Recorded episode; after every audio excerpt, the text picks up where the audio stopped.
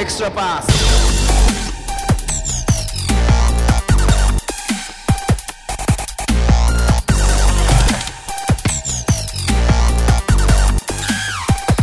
え皆さん、こんにちは。エクストラパスポッドキャストです。ズボンです。宮本です。別冊です。はい。いや、これ、はい。楽しみなやつです、僕めっちゃ。はい。もう、第2弾です。はいスペシャル企画の。はい。第2弾と言いつつ、今日、こんにちは、宮本ですって3回目、いや、違う、5回目だ。 YouTube も撮ってるんでね。はいはい。じゃあ、早速、ご紹介したいと思います。八王子ビートレインズの志田真祐一選手です。よろしくお願いしまよろしくお願いします。お願いします。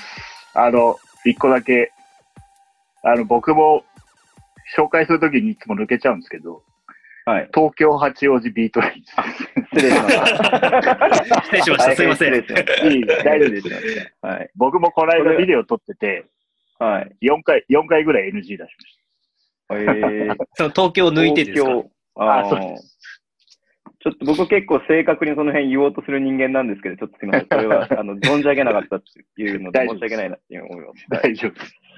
結構気になりますよね、そういうのね。気になる人はね。そうですね。はい。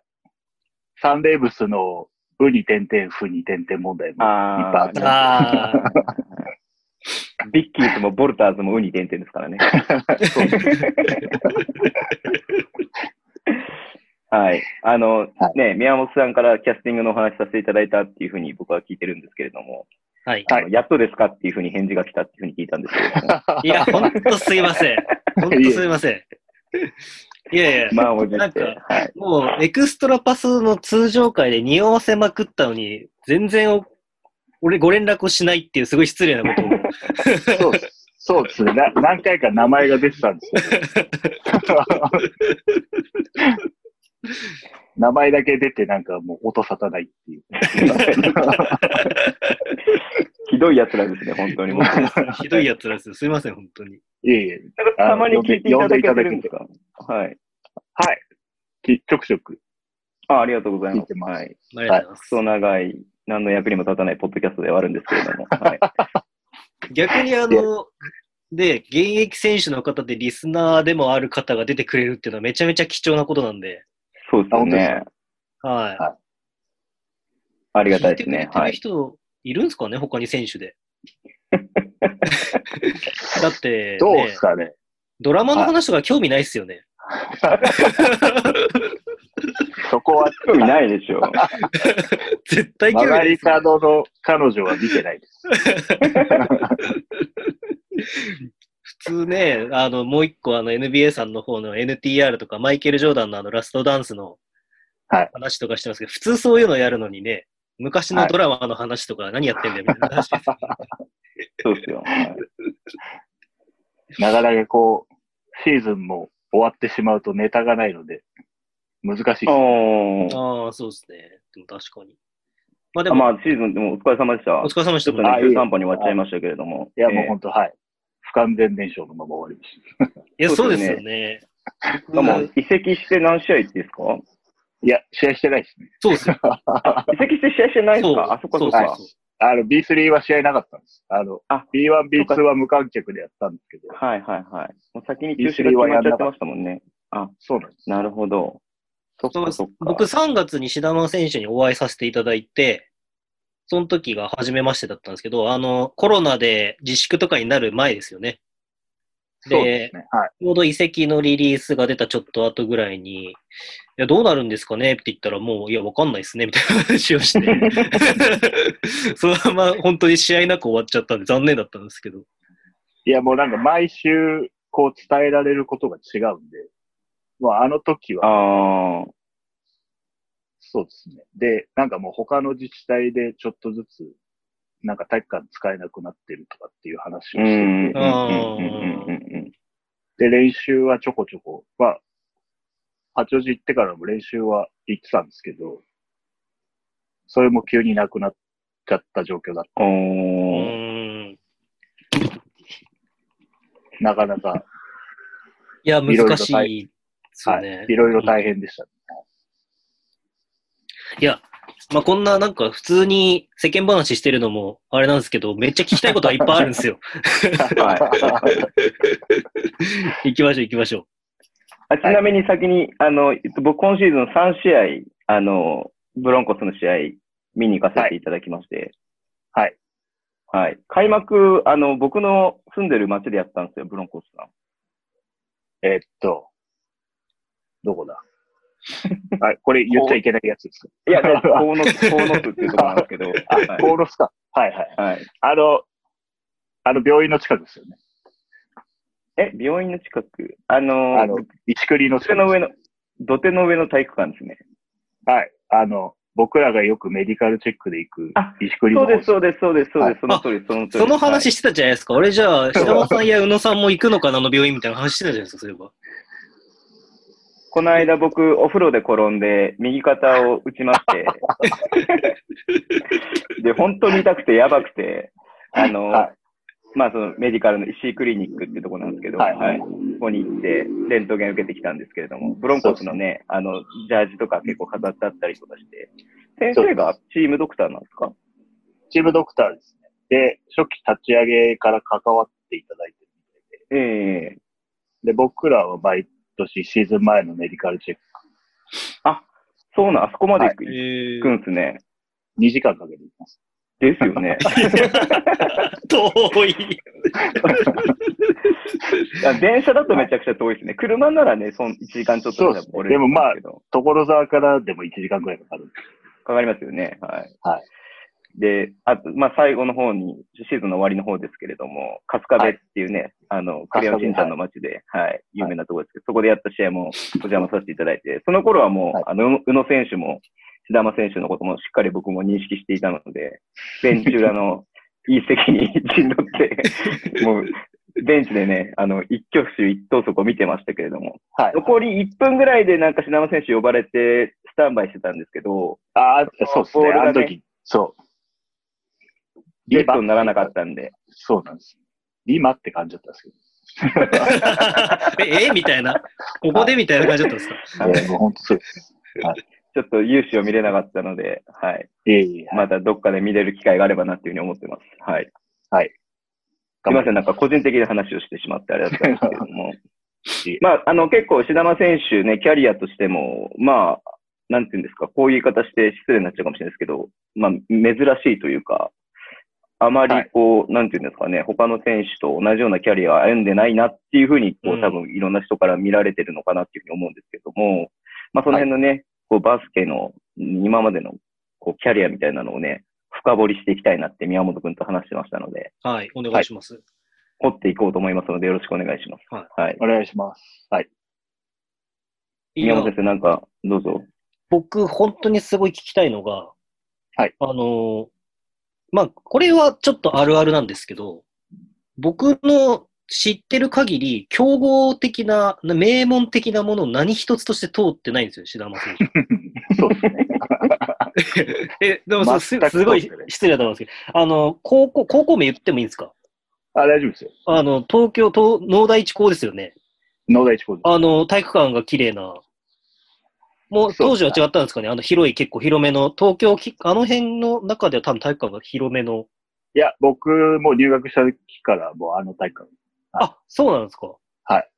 で、なんか僕も指導者やってた時に会場校とかでよく行ってたんですけど、別そうにですね。はい。強いわけではない。そうですすごくね。ですよね。 すごい失礼ですけど。ハッシブ、まあ、ハッシブだったんですけど、東京都の中で。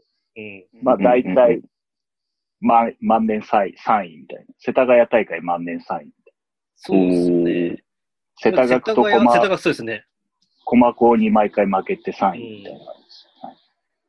で、だからまあ、え、どう、その、どういう感じで、その小学校、中学校、高校っていうバスケをやってきたのかなっていうのをまず聞いてみたいんですよ。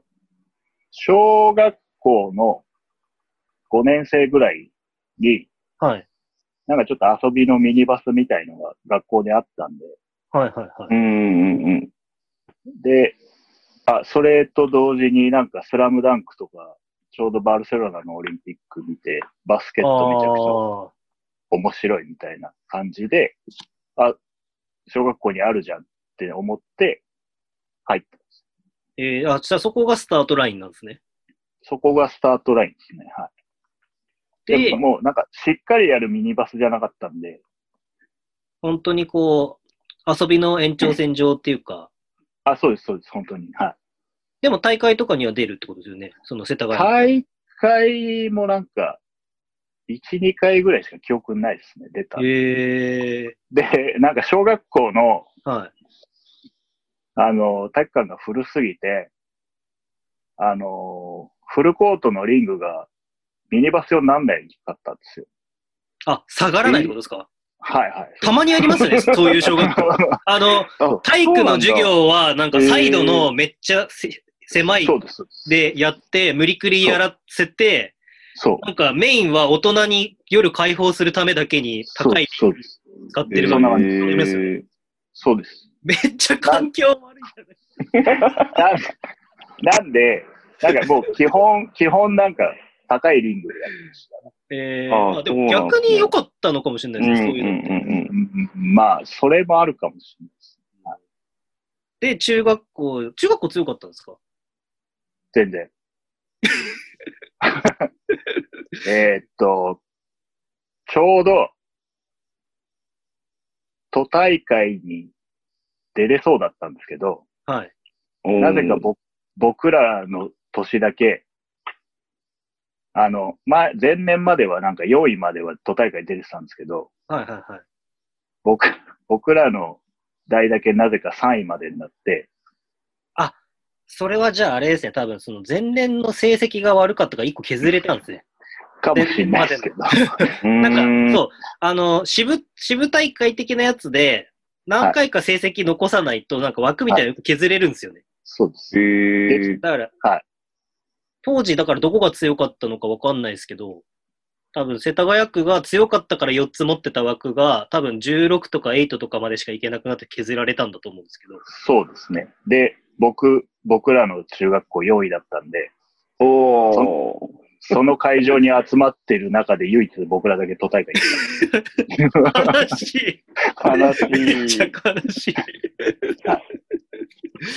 え、な、なんか、なんか、なんすか、この悲しいエピソード聞いてるみたいな感じになってきてるんですけど。いや、だから本当に、あれなんですよ。だから全国大会とかっていう問題じゃないですよ。都大会っていう問題すら言ってないですから。都大会でもあれ、世田谷区は学校数多いですもんね。世田谷めちゃくちゃ多いですね。そうですよね。はだいから一番激戦区じゃ激戦区なんで、はいそうです。多分その、あの、バーンって東京で始まる大会とか、あの、何地区か集めてやる大会とかだと、他地区と当たると強かったりとか多分するんですよね、きっと。多分、その3つに入ってたところは結構強かった。ああ、なるほど、なるああー、ほど。なるほどですね。そうえー、え、は高で高校に進学するじゃないですか。高校はと農大りあえず、はい、一応なんか、スポーツ推薦もらって、ああ、なるど。ほど。まあでもそれもギリギリだったんですけど、本当は世田谷区か駒高行きたかったんですけど、はいはいはい。駒高は夏の練習行って、あんま引っかかんなかったみたいで。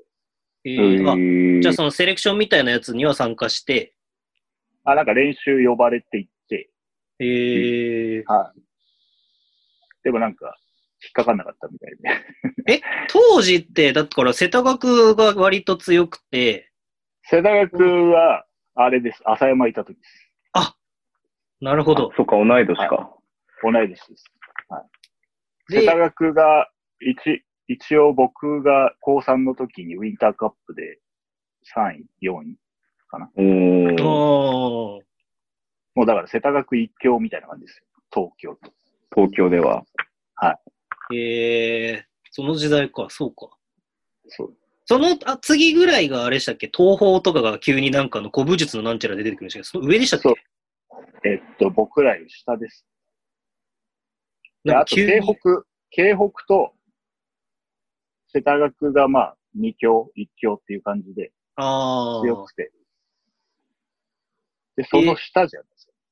東う北。んうんで、次が、その次が久我山とかが強くなってくる。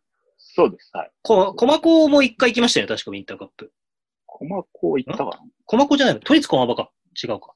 が行ったのか、一回。都立駒場は確か行ったかもし駒子れな。はい行あそってこないはもう結構集めてたんで。そうですよね。はい。で、そのえ下ー多分八王子とかも強くなってきちゃう。なんか、そうか、そう、その辺になってくるときっと、外国人留学生が入り始めてきて、八王子がまたグそグうグです。そうです。来たりとかするんですよねは、い東京だと。。はいええいや、ごめんなさい。本当に正直なぜ農大一高なのかって、僕はすごく、 あそうダメとかじゃなくて、いや、あの、もう本当に僕勉強して、受験勉強とかしてなかったんで、うあのそのスポーツ推薦のお話いただいたときに、はい。もうこれはチャンスと思って。あ行くしかないみたいな感じですか。受験しなくて済むと。そうそうそえう。もうななるほんかど。な、夏に差し掛かってたんで、その時、確か。ああ、勉強するんだったらもうこれで決めちゃった方がそうです。いいな、みたいな。家から近いし。ルカワみたいな感じの話出て きた近いから。 近いから。が私立私立だけど、学費もそんな高くないし。そうですよね。推薦そとう。なんだ。そうです。すごいですね。なんか、意外と、なんか、なんていうか、マイペースなんですね。いや、めちゃくちゃマイペース。えーえーなんか、高校時代のエピソードとかあるんです、それこそ浅山さんとかとやったってことですよね、じゃあ。ああ、だから、えっと、世田谷大会ってあるんですけど、夏に。はい。はい。あの、ちょうど新チーム変わって、インターハイ予選する前に、はいあ違う。夏休み中だ。夏休み、ちょっと明けたぐらいにやるんですけど、世田谷大会。はいはで、それは、だいたいいつも農大の体育館でやるんですけど、はい、はい、はそこで2回ぐらい勝つと、いきなり全国レベルの世田谷区と試合をしなきゃいけない。い。おおお。なー。るほど。まあみんなテンション上がってて、 あと、世田谷と、勝てば世田谷とできる、絶対できる試合っていう。はい、そうそうそうそう。で、 僕、あれそう、浅山に普通にダンク決められましたよね。マッチアップやばなんすか浅山ともう一人190ぐらいのやつがいたんですよ。タガヤっていうやつが。で、その二人が、なんかもうめちゃくちゃ体も横もでかくて縦もでかくおて。お。えで、そのタガヤと浅山にダンク決められましたね。普通にー、。えー、いや、世田谷カップっていう地域 地域の大会でダンク決められるってやばすぎませんやばい。しかも世田谷区って、もう高校から推薦しか取んないんで、はい。うーん。ベンチに10人ぐらいしかいないんですよあ、しあーなるほどせ精鋭しかいないんですね。小そ数うです。だから形ひなとんですねひと、一学年だから5人ずつぐらいしかいなくて。ええでも、そう絶対いいメンバーが揃って、まあ、間違わなければ、練習量もちゃんと確保されるから伸びますようね。ん。いや、うんすごかっ環境としてた。は。あの時は僕、僕の世代がちょうどあの、ブレックスの渡辺が世田谷区にいた時の世代なんですよ。い。はい、はい、はい。だからその辺からちょっと世田谷区が落ちてきたかなっていう、ちょっとうん。印象があるんですけど。そうっすね。一時期落ちましたね。うん。今はもう、まあ、今もそんな取ってないみたいです。なんかもう。あ、学校の方針で。なんか勉強に力入れるとか、そういうことになってそ、京北とかも共学になってから勉強をちゃんと、あれするみたいな感じで、ちょうど田辺先生が優待とかされて、優待っていうのかなあら、推薦取らなくなったって言ってましたね。今もう勉強で押した方が生徒集まるんで。そうですよね。なるほどね。いや、本当ですスポ よー。ツで押すより。はい。うん。あの、農大、農大一高も、あの、今すごい勉強で押してて、へめちゃくえ。ちゃ、今めちゃくちゃ偏差値上がってて。え、じゃあ、志田さんあれですかあ、俺出身校農大一高なんだって言ったら、本当ですかって高校生とか中学生に言われるぐらいの感じなんですかあーあどうですかね。まあ、でも世田谷の中では、まあまあ、結構偏差値高いんです。え中学校から受験してることがほとんどなんで、今。ー、はい。ああ、なるほあどあ、ね。なるほど。はい。え、で、それで、大学が、ごめ大んな学さ行いってないんですよ。これ、あ、ヒューマンアカデミーに行くんですかえっと、結構それまでにブランクがあって、はいはいはい。いや、この辺が多分めっちゃ 謎、謎なんですよ。謎なんす、謎。ここからなんですよ、メインは。そう謎の男。あの、まあ本当は、なんか僕あんま日本の大学行くつもりなかったんで、おー。ええーあ、アメリカの大学行きたくて、そのバスケで行きたいってことですかまあバスケもありましたね。やっえーぱ、その頃からもうずっと、あの、J スポーツで NCA とか NBA ばっか見てたんで。なるほど、なるほえーど。なるほど、なるほど。はいで、先輩アメリカのちょうど留空気を。はい。そうですよ。留学とかし てて。そうなんです。いや、もうだかららその頃、その頃とか本気で僕 D1 でプレイしたいとか思ってたんですよ。あーえー、あ、じゃあなんか、なんつうんですか、みんな大体中学、高校とかでだんだんとこう、それこそ世田学とか見たときに、あそこにいないんだったら俺は無理だなとかってこう、いなくなっていくじゃないですか。はいはい。逆にこう、それをやっててもこういう感じで、俺は向こう行きたいみたいな感じがどんどんメラメラ来てたってことですか、その時期は。そうですね、そうですね。えあー、のもうすごい。勝手にもうずっと妄想してたんで。いや、すごいですね。でも、かっこいいですいね。や、だからやっぱりその時、やっぱ日本にプロのバスケットボールってなかっああ、なかったから、はい先がないなっていう部分もあった。ちょう。ど、その世代、その高校卒業するぐらいは何年ですかた。2000年とかで。じゃあ、いすゞ自動車が配布するとか、そういう。うんあままだだいすゞじゃないか。ボッシュがなくなるとか、大和証券まだありました。そうですね。はいでもなんか、日本のリーグも多分20試合ぐらいしかやってないような時代ですよね、多う分。んうん。多分そうです。はい。うん。駒沢の体育館にはよく見に行ってたんですけど。へえー。そうですね。まあ、でもそれで、まあちょっとアメリカ行きたいっていう思いが強くて、大学の受験とかもしなかったんですけど。あ、うんえ、うんうん。じゃあ、俗に言うフリーターになって、そそうのです模索するみたいな感じですか。はいえー、で、自分でお金貯めていこうと思ってたんですけど、はい。まあちょっと家庭の事情とかいろいろあって、なかなか行けず。はいはう いんうはい。んうんうんうん。まあ一応なんか英語の勉強はしてるけど、まあなんかそれでもやっぱり、アメリカに行くってなると、相当な額貯めなきゃいけないし。そうっすよね。だって、なるほど。スカラシップとかない、その時そんなこと僕も絶対わかんないから考えないですけうんうんど、なしで留学でボンって言ったらかなりかかるじゃないですか。いや、そうですね。多分合格、だ合格学校入って、短大入ってっていうプランはあったんですけど、はい。やっぱちょっとやっぱりその、まあか、家族、家庭の援助もなかったし、まあちょっとこれは無理だなとかって思い始めたのが二十歳ぐらいだったんですけど、なんか、あの、あれみたいですし、僕サッカー好きなの知ってると思うんですけど、はい。あの、エクストラバスでずっと喋ってるんですけど、はいなんか話聞いてたら、ボンバー中澤みたいな。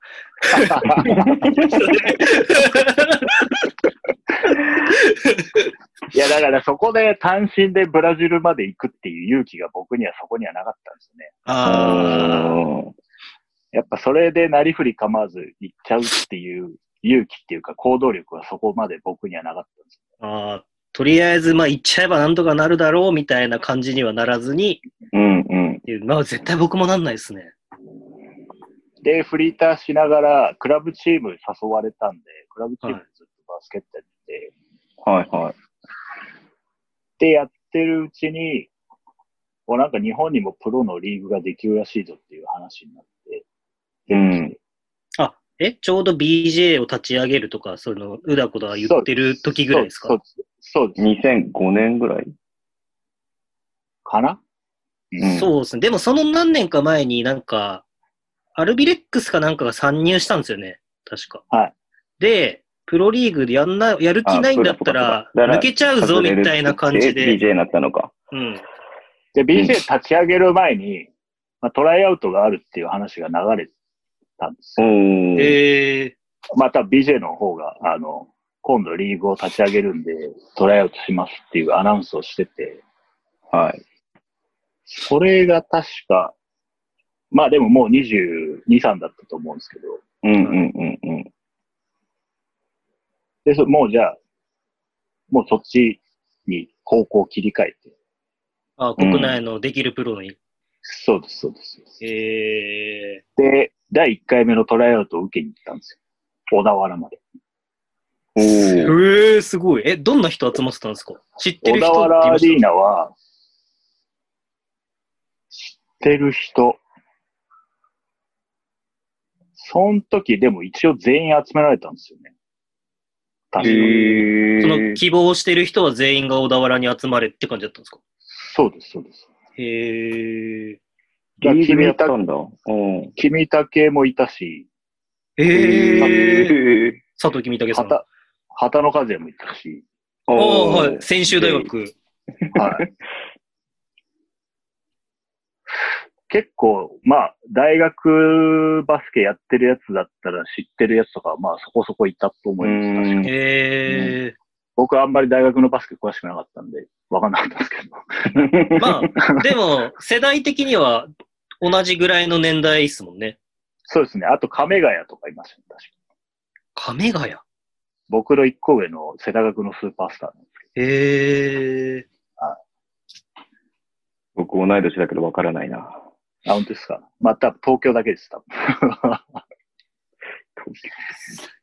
えー、すごいっすね。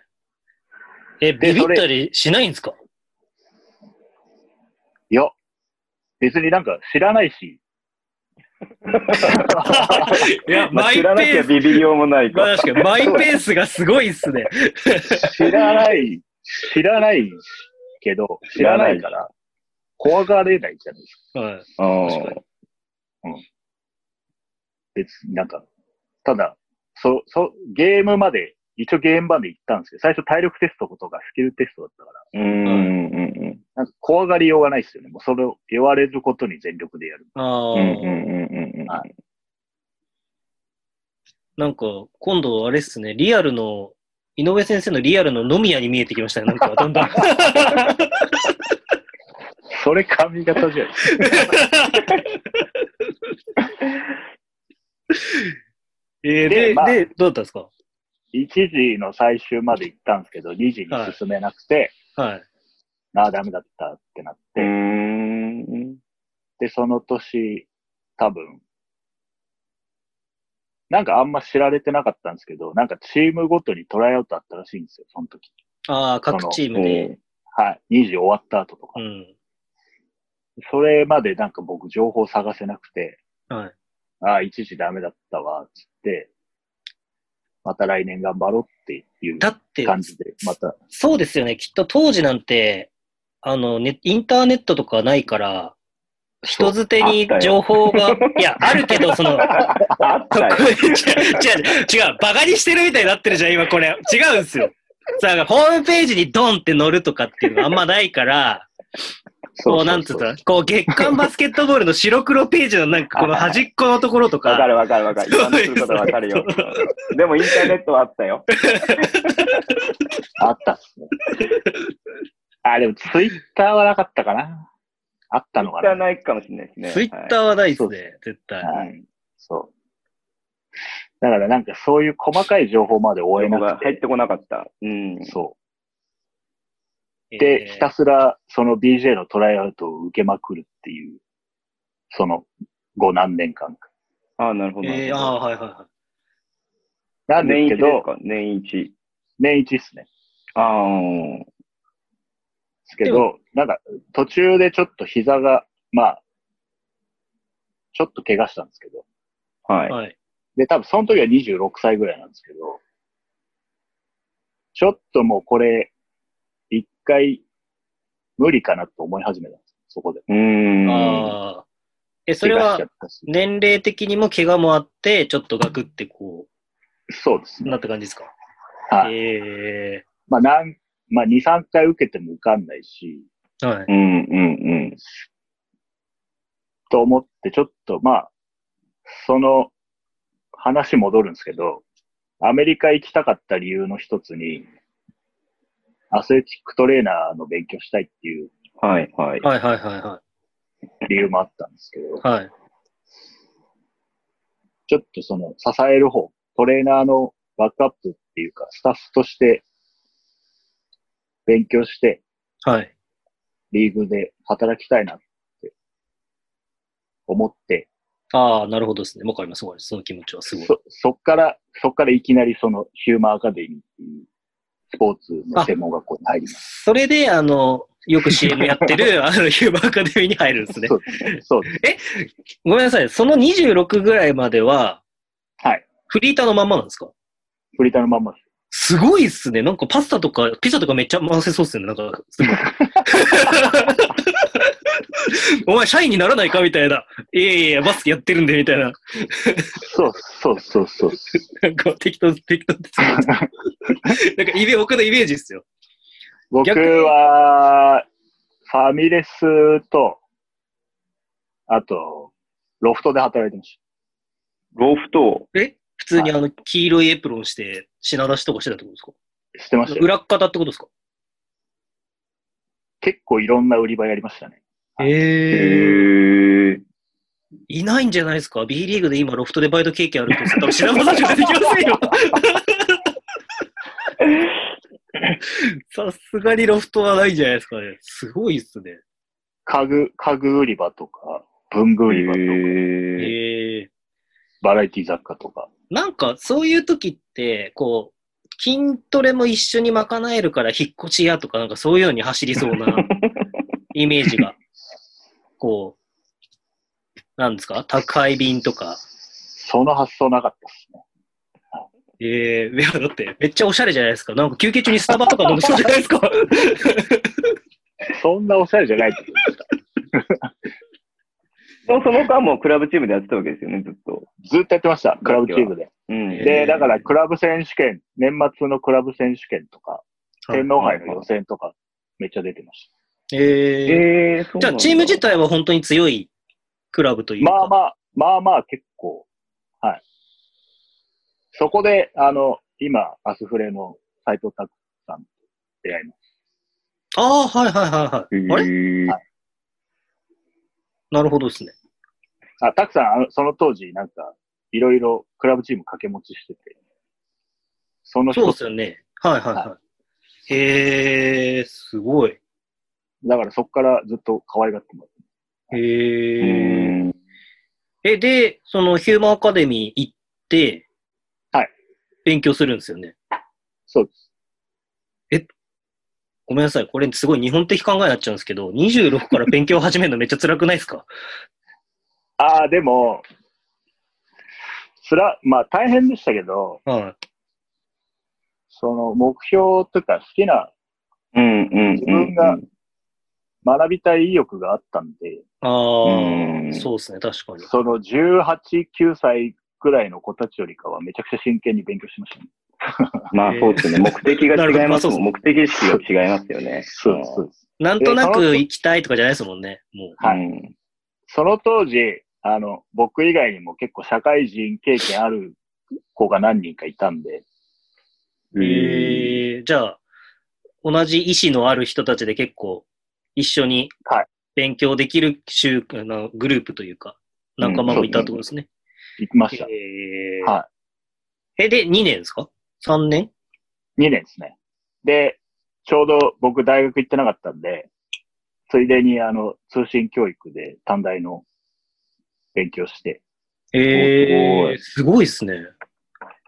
短大と専門学校両方出ましあ、一緒のタイミングでじゃあ出たってことですね。じた。ゃあはい、出ました。はえーす、で、まあ、年齢的にはおそらく27、8ぐらいになってると思うんですけど。い、28かな ?8 ですね。はい。で、その、まあ、当然トレーナーの勉強するんで、はい。トレーニングとかも授業でやるんですけど、はうい。ん。まあ、自主トレとか、うん。その授業でやる種目を自主トレとかやったりとか、うん。まあ自分の体のことについていろいろ勉強していくんで、はい。あの、自分ができないと思ってたことができるようになってたりとか、ああ、なるほど。今まで知らなかっただけで、トレーニングするといけるな、みたいな。なるほどね。その1年ちょっとぐらいその、まあ学校行くんで、ババスケちょっと休んでたんだけど、はい。そう、休んでたら膝がちょっと良くなったんですよ。はい。 なるほど。うんトレーニングもするし。はい。そうですよね。今まで、要は、酷使、変な形で酷使してただけで、そうです。いい体が出来上がったってことですよね。で、その、2年の時、実習先に、大阪エベッサのインターンっていうのがあって、はいはいはい。 そうですよね。ヒューマンアカデミーって、あれですよね。大阪エベスタの CM でやってましたよね。いや、親会社ですね。はい。ですよね。あの、畑野さんがそれこそダンクかます CM みたいなやつ。そうですね。あの、エベッサの胸に書いてあるヒューマンってそのヒューマンなのヒューマングループですね。その一つがね、ヒューマンアカデミーがあるわけなんですかそうです。参加にアカデミそういーう。ことなんだ。へはえ。で、スポーツとか、えー語学学校とか、もともとはなんか人材派遣の、そのトレーニングのカルチャースクールみたいはいはいはなるほど、ななる感ほじどだ。ったんですけど、まあそこから派生してなんか専門学校とか、日本語学校とか、いろいろ増えて、うん。い。えで、年に何回かその BJ のシーズン始まると、そのトレーナー学科から二人だけその、東京に遠征来るタイミンー、グはいはいはい。うんうんうんうんで、あのー前日練習と当日の試合って3日間サポート入れるっていうインターン実習があるんですけど、インターン。えーはい当時だとアパッチとか、どうですかじゃあ。アパッチ戦とかに来るときってことですかそうです、そうです。有明に来るタイミングはいはいはい。ああ、すおごい。ーで実習行くっていう。えー、で、僕ちょうど実習に行ったのが BJ のファイナルだったんですけど、いやいやいやいやぶ舞台がちょっと。 何サポートするんですか、そこので逆にインタ。ーンをっていういや、だからもう向こうからしたら別になんか来ても来なくてもいいよ的なあー感じなだるっほたど、んなるほど、なるほですよど。あーそうそうそうまあ、ただその、教育プログラムの、この、なんつうんですか魅力の一環としてっていうのもあるそんうでですね、す。きっそうとで。す、そうです。そうですまあ、売りの一つとして、なるほど、いなるほど。ろいろその、提携してるチームがあるから、そこに、あの、インターン実習行けるよっていう売りの一つ。うんうんうんうんうんうん。はい。それがたまたまそのファイナルのい やいや場面だったっていいや う。いやいやすごいくじ引きすぎですよ。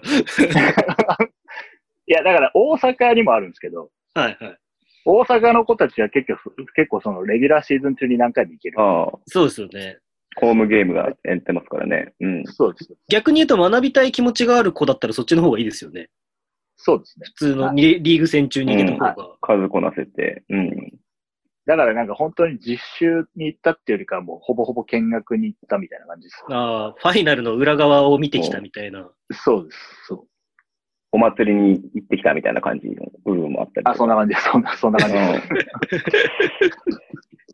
す。 えで、まあ、エエベッサと、あと、なんかアパッチもなんか、その、トレーナーの人の知り合いのつで、ーうーん。な一回見学行かしてもらったりとか。はい。で、やっぱそうやって、こう、近場に感じたりとかってしてると、またふつふつとこああ、なるほど。ああ、なるほど。う、やってみたいってわ欲が出てきちゃったんです。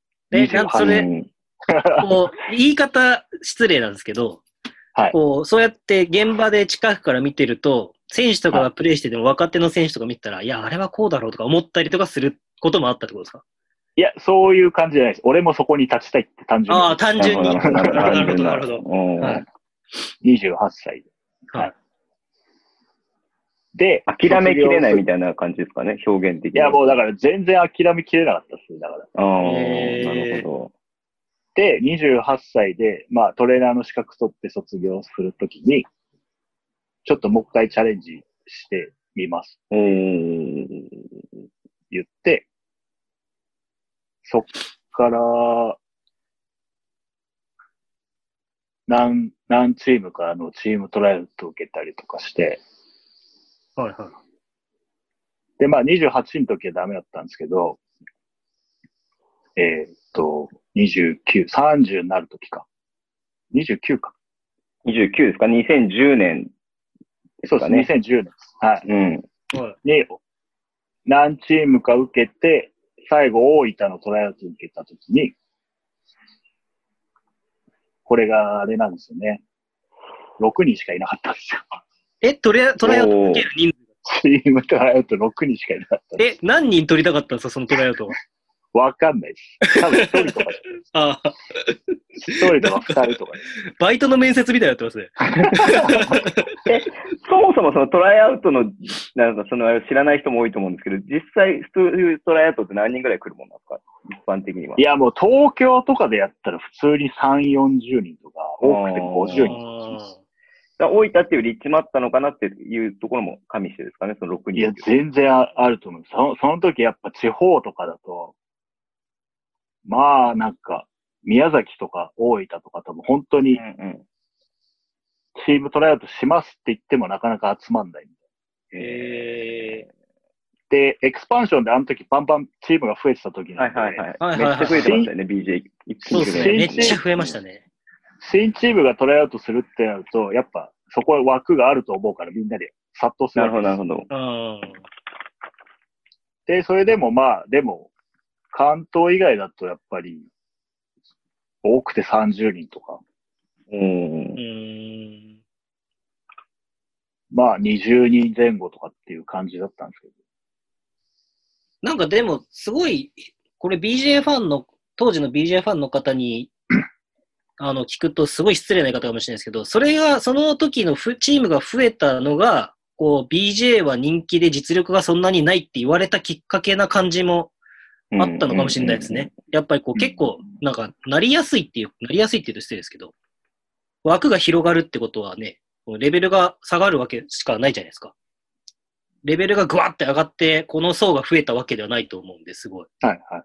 なりやすくなるっていうか、っていうのはやっぱあった年なのかなっていうふうには。まあだから、目指してる方からすると、はい。こう来年2チーム増えるぞっていう話になうる。んうんうん。あーチャンスは増えるっていうことになりますもんね。いや、うんこれは来年もやるぞっていうモチベーションになりますよねそうで、すごいな。そう、大分行って、はい。まあそこで運よくちょっと、明日の練習も来れるっていきなりヘッドコーチに言われて。へーえー。そはれい手、手応えあったんですか志田間さん的には。いや、あんまなかったですけど。 まあはい、あと一個、一個は、僕の前年か前々年にち、僕の後輩が入ったんではい。うーん。どの時代の後輩ですかす。えっと、高校の後輩ですああ、はいはい。が練習生から入ったんですけど。はい。で、なんか多分それヘッドコーチに聞かれてたみたいで、ああ、なるほどなるほど先輩だから、どどんんなやな、つどうだってみたいな。うんどんなやつって。で、それもまあ、少なからず影響してると思うんですけど、う。ん。まあ、その時で僕が一番背大きくて、 だっていうのもあったし。えーあ、6人の中でで すかあ、そうですそうですそうです。えー、うん本当にトライアウトすると、ガードしか来ないんですよ。いやあーでもそれすごいちょっとわかるというか、みんな170ぐらいの子たちでハンドリングえぐいやつが長知、ね、それこそアンドワンとか、もうちょっと流行って、ハンドリング能力ずば抜けてて、ストリートカルチャーみたいなのがちょっと、ブワーってきた時にみんな受けてましたもんね。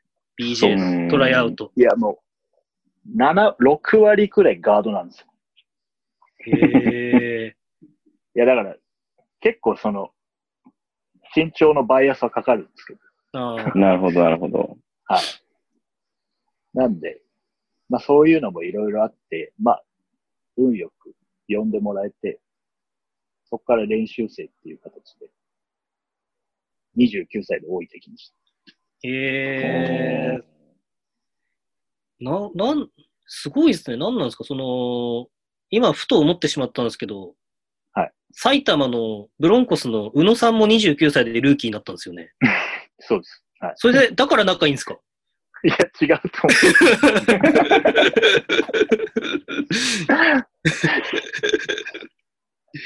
えーすごいでう。すまね。あえでも、彼の苦労はわかるし、あーなるほどなるほどこういうこうチャレンジしたいっていう気持ちもわか気るか持ら。ちいい。あーまあ、その辺はまあ、俺も一緒だったよっていう気気分にはなってましたけど。あうーん。えーでも、で、実際練習生やってみて、今、結構喋ったんですけど、ごめんなさい。まだ練習生になったとこなんですよ。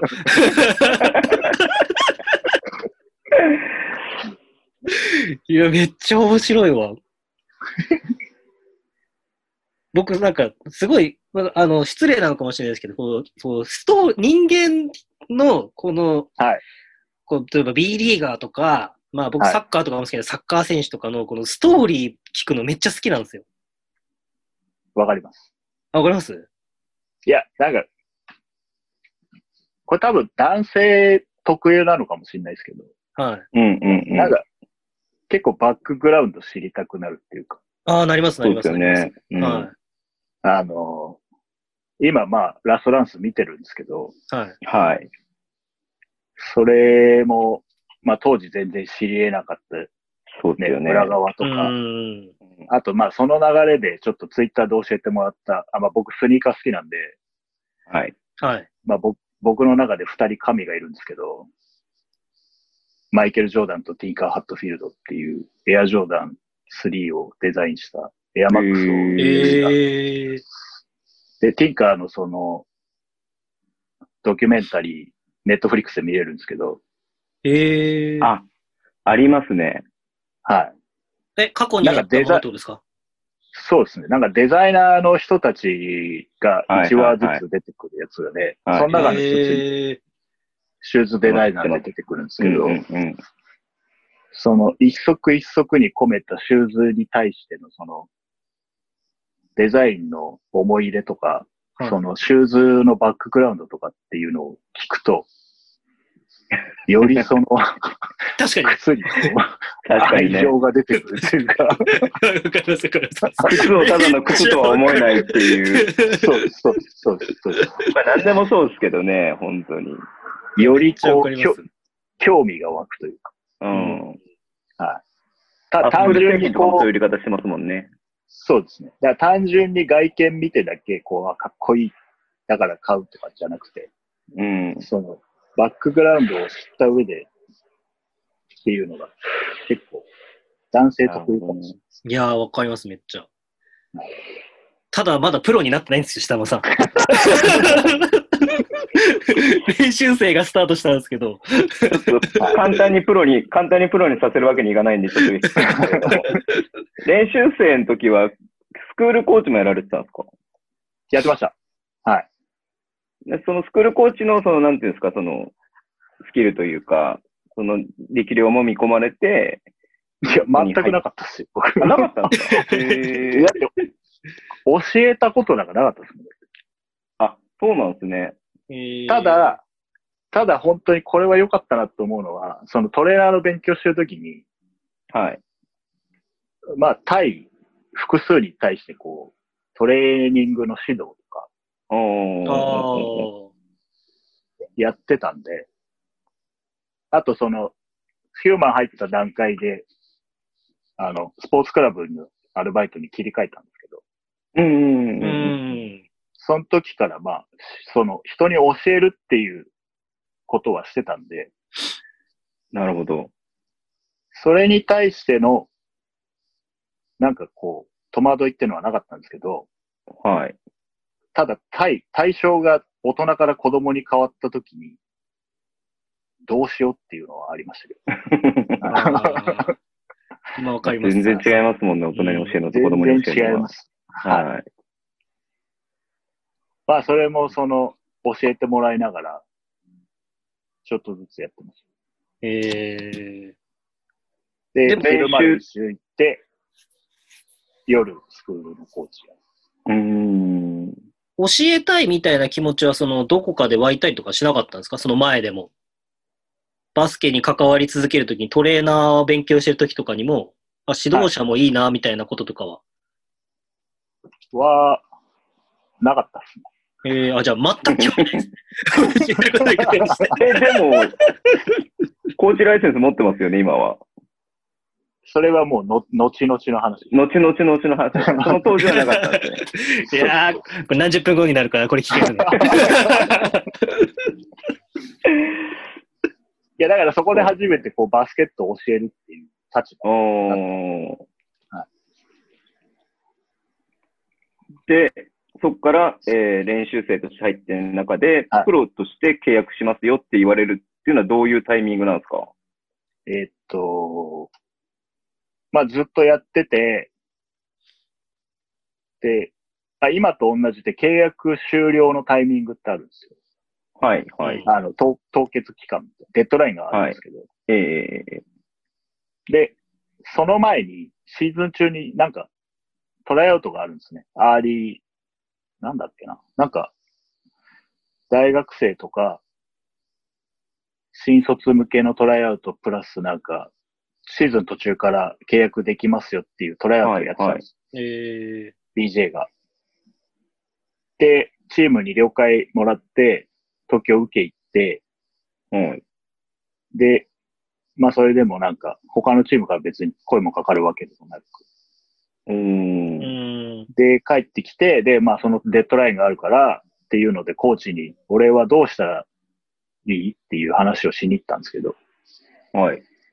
その時のコーチがアメリカ人だったんですけど、うんノースカロライナって教えてたかなんかのえー、すごいですね。アシスタントだったで、高校のヘッドコーチやってた人を、その当時マット・ロティックがアメリカから呼んできて、へえで、俺はどうしたらいいっていう話をして。で、そのヘッドコーチが本当、お前は本当頑張ってくれてるし、おお前の力になりたいからっていうのを話をしてて、で、そこで選手になれれば、翌年の契約に結構有利に働けるっていうか、まあドラフトにも受け入れられるよっていう話があったっていう。で、お前がもしそういう選手になるっていうチャンチャレンジを与えられるんだったら、俺がチームに掛け合ってやるって言われて、ー。へえそこでまあ、無給だったんですけど、そこのデッドラインで選手にああー。プロ契げてもらう約に上げてもらったってことですね。そううーですん。へえすごい。でも、そんだけ、その、そこまでの頑張りが認められてたってことですよね。はい。コーチからの評価が高いってことは、一 応。まあ練習中、まあ、練習も結構レベルが高かったし、まあそんなにこう、スクリーメージとかも入ってなかったですけど、まあまあ、なんか、アメリカ人からの評判は良かったんで、えー、マットとかもあいつはめちゃくちゃ頑張ってるからいいよとか言ってくれてたんで、うーん。その、なんか他人事に聞こえるんですけど大丈夫ですか、シダマさん。もっと、もっと言ってもらった方が、なんかあの、いや、頑張、こういうのは頑張ったんですって言ってもらった方が、あの、アピールしてもらっいたや、方だかが。ら、もうだから、いや、あの、毎日が必死だったんで、ああ。あ練習にまずついていくこと、うん。セットプレーを覚えること。で、練習全部英語だし、いきなり。ーえー、すごい。えで、通訳の人いたんですけど、バスケットの経験があんまない人だったから、ー。 ちょっと飛ばす言葉あるみたいな感じってことねですかそうです、やばかったです。はい。細かいには伝わんないですね。アシスタントコーチとかもいたんで、うん。で、めちゃくちゃアメリカのカレッジぐみたいな練習してたんですよ。えーえ、そこは、じゃあ、なんか、なんて言うんだろう。白間さん的に一番こう、影響を受けたっていうか、こう、自分のかんバスケットボールの感覚がガチャってこう変わった瞬間とかあったりするんですかいや、もう全然変わりましたね。今だまってで。クラブチームムで今まで指導者とかいたのかいないのかわかんないですけど、そういう感じでやってたわけじゃないですか。で、突然その、こういう感じになった時にうん、全く違う感じっていうか、その、これ同じ競技なのかぐらいな。いや、ほんとそうですね。えービデオミーティング、ビデオミーティングから始まり、毎回セットプレーの確認して、うんうんうん。で、僕が、ちょう、もうい、行った時はもう練習結構始まって、2ヶ月ぐらい経ってたんで、もう、本当シーズン前のセットプレーの確認とかしかしてなかったんですよね。ああ、はインディビジュアル的なことよりも。いはいはい。だからもうシーズンに向けてどうやって戦っていくかっていう段階に入ってたんで、なるほど。 だからもう 僕は練習終わって、終わるたんびにメモ書いて、で、後輩に教えてもらいながら、セットプレーを教えてもらいながらとか。で、外から見ながら、ああ、どう、どうのこうって、ちょっともう、ついていけなくなったりとか。いや、でもそうですよね。あの、すごい言い方してるんですけど、どんだけ強いクラブチームでも、正直そんなにセットプレーがあるとは思えないというか、は正い。い直や、セッ結ト構プレーなかったっすよね。フリー、フリーというか、なんか、まあ、すごいやつがワンオンワンを仕掛けるみたいな感じあるじゃないですか。やっぱクラブチームとかだと。そうですね。そいつにボール回して、とかっていう中で、急にセットプレーって言われても、何これって話ですよね。はい。いきなり、いきなりアメリカ式のバスケット を叩き込まれる。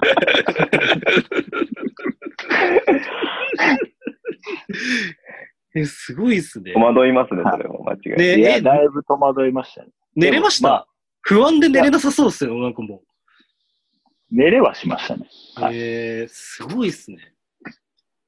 で、ちょうど、まあ、その時オンスリーだったのかな。うんうん一人アメリカ人が怪我してて、うんうん、はい。で、そいつのリハビリに、お前付き合いっつってずっとアシスタントコーチに引っ張り出されて、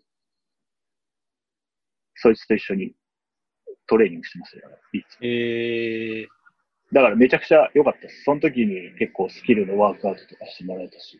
ああ、一緒にやって教えてもらってみたいな感じってことですかそうです。まあ、えー基本的に練習、練習相手として借り出されてたんですけど。うん。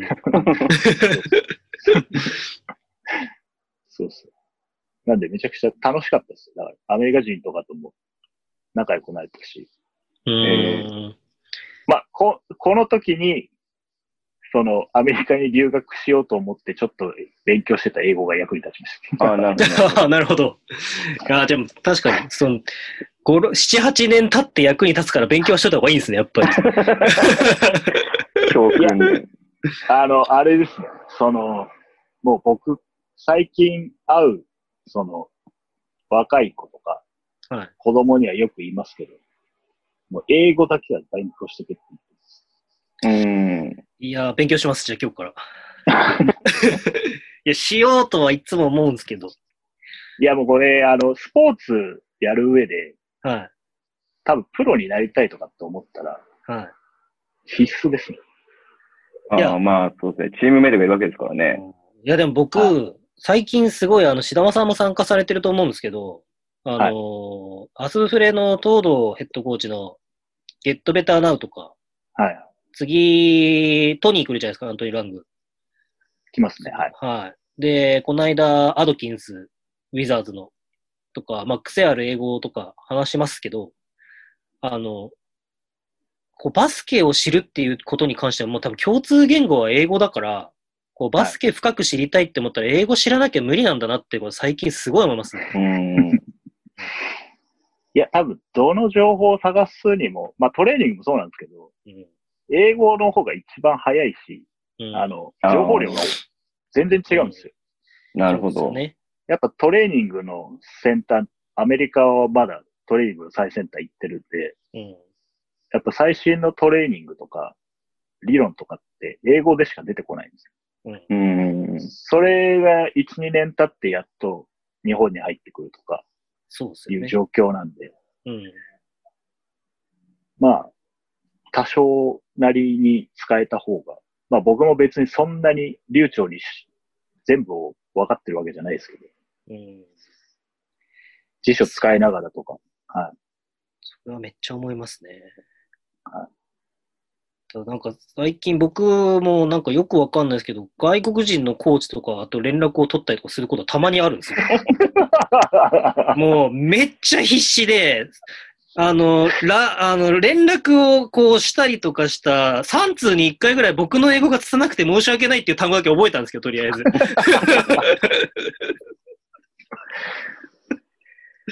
いや、ほんとその繰り返しで。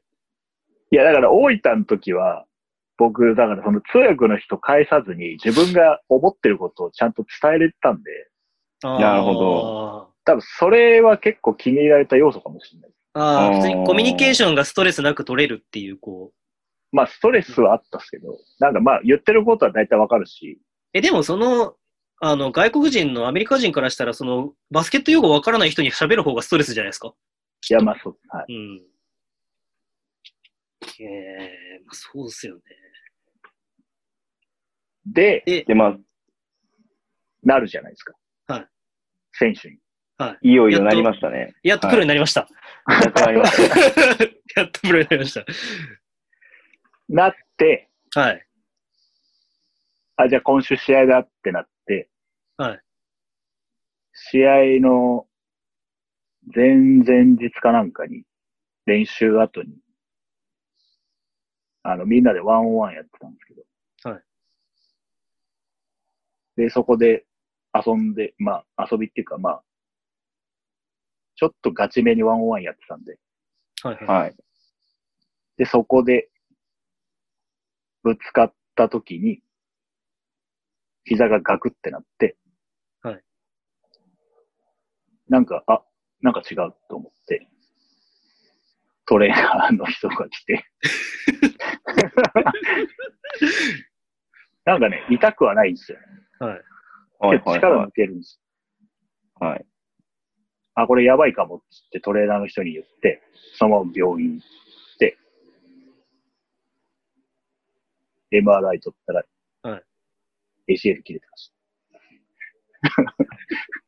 いや、志田さん、すいません。笑っていいんですか、こ若干れ。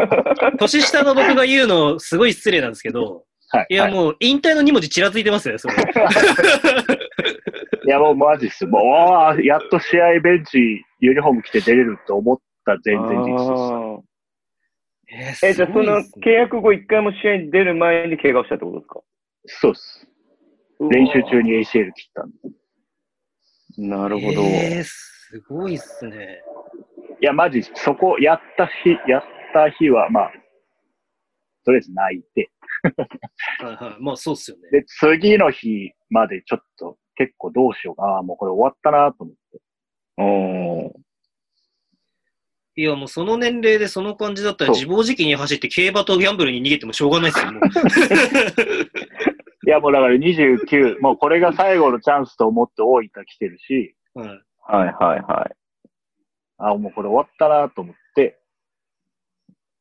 ちょっと、2日ぐらいかな、もうちょっと結構、へこんでたんですけど、うん。あの、その時、まあ結構いいメンバーが、日本人も揃ってたんで、はいい。まあいろ、いろんな人と話してて、うん。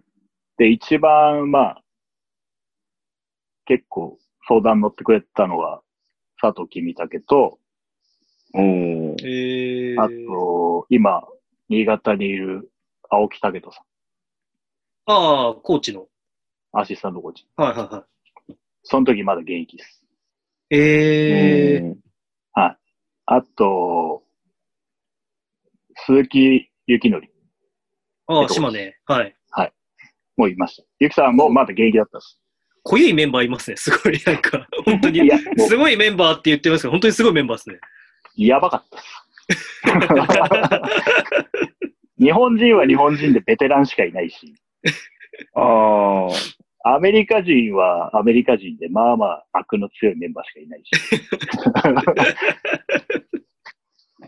だけど、まあ、結構みんな相談に乗ってくれて、えー、はいで、竹内さん、竹内さんが、いや、お前はい別に手術すれば大丈夫だろうみたいな話になって、おーえー、そうっすかねっていう話をしてて、で、まあ、ドクターとかとも話して、で、その時に専門時代にお世話になってた人とか、トレーナーの人とかとも連絡して、で、まあ、なんか、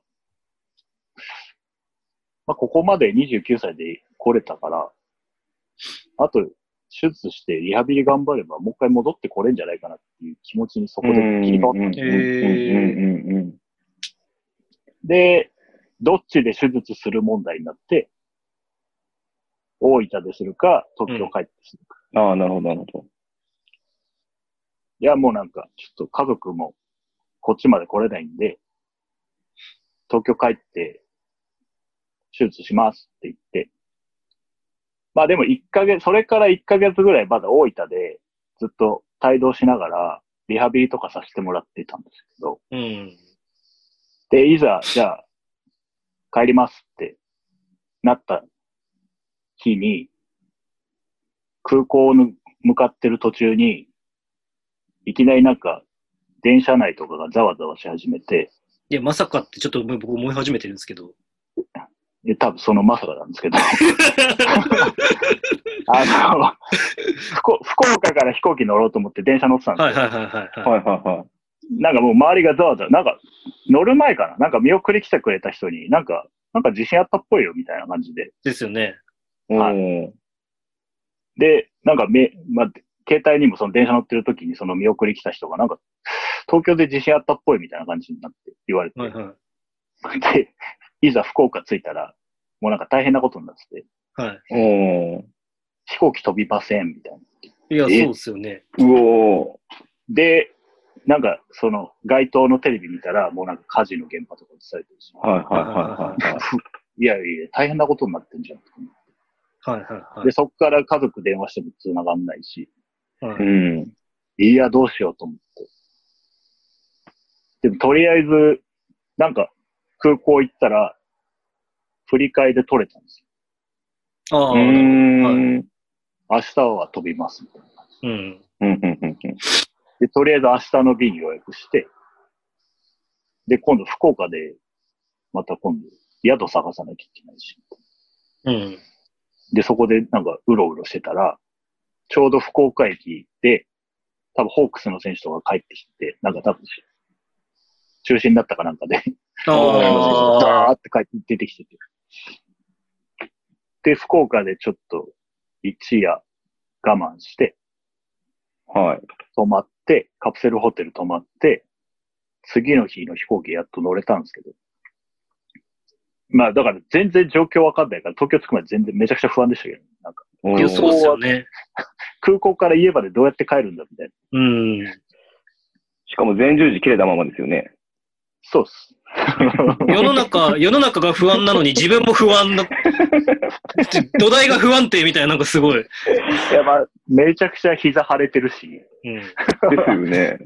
これでに1時間半も飛行機乗るのつれえなとか思いながら。そうですよね。気圧変わっちゃうし。そうです。で、そうです。帰ってきて、僕だけあの揺れを経験してなかったから、周りと全然温度差が。いやああ、、そうですね。はい。いや、めっちゃ怖かったですもん。そう、余震とかもあったじゃないですか。う。うんん、結構揺れてましたね。ううんん。で僕は、あの、でっかい揺れを経験してないから、余震なんか普通のじ、普通のいつもの地震だと思ってるから。ああうんだって、当時、僕、あの、休みの日とか、街で歩いて、あの、緊急地震速報が全員鳴るんですよ。街中の人が。瞬間全員止まりますもんね、やっ ぱ。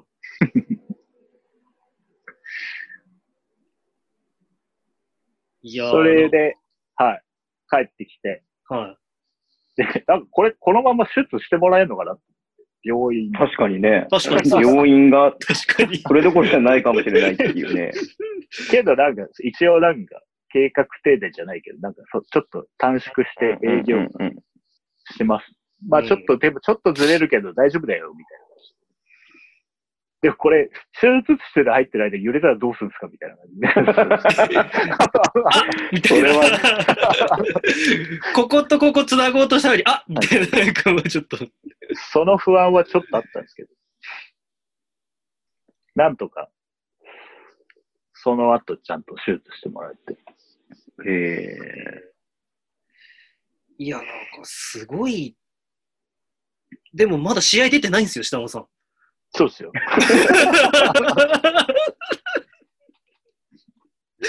まだプロバスケ選手から話聞いてるけど。はい。はい。で、東京帰ってきてずっとリハビリして、はい。まあ、その時もそのトレーナーの時の、勉強してた時のつてが生きるんで、はい。ー。おーいろいろ、いろいろ紹介してもらって、まあ今もずっとお世話になってるクリニック紹介してもらって、そこでずっとリハビリしてたんですけど。うんで、1回目の時は、結構順調だったんですよ。はいはい。筋力もそんな落ちてないし、うん。すぐ半年ぐらいでもうバスケできる感じになってたんですけど。はい。まあでもそれが良くなかったですね。ああ、ちょっと甘く見てしまったかっていうか。おーあ、意外とそんなもんなんだな、みたいな感じになっちゃったってことですで、ちょうど、だからその前のシーズン終わってリハビリして、次のシーズン始まる開幕ぐらいの時か。うん。あ、で夏終わってたの。9月ぐらいですね。はい。で、ちょうど、あの、その時、ゆきさんがヘッドコーチやるっつうんで、チームあに、引退してそのまま。はい。あ、そうです。はい。で、まあ、自信もあったし、まあ、選手ちょっと、チームの状況もあんまりあれなんで、まあ、はい。そんなに選手にお金かけられないしっていう。うんで、練。習生とかも、まあ、人数足りてないから、一回来るって言われて、ね。うん。なるほど。もう二つ返事で行きますって。うん。で、練習参加しに大分まで行ったんですけど。はい。で、まあ、3日か4日ぐらいいるつもりで行って、2日目の練習中に、また切れました。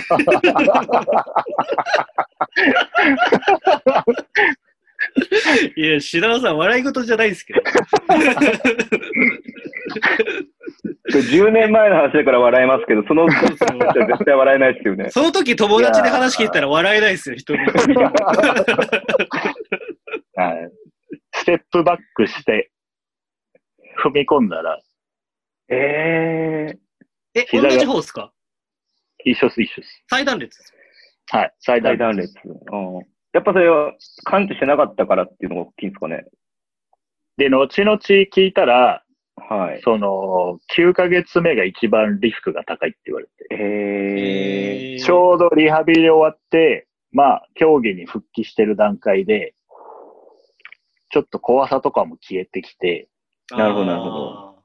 動きの制限がなくなってくるんで、ううんうんん。うんなんですけど、まだ組織自体は、その完全にこう、再生してないっていううか、ん。うーんくっついてないあー固定がまだできてない状なんかあれ、あれですかすごい、例えが、あの、くだらなすぎて申し訳ないですけど、運動会でまだ走れると思ってるお父さんで転んじゃうみたいな、そういう状態ってことですか感覚は、感覚はいけるけど、それは違うでしょ。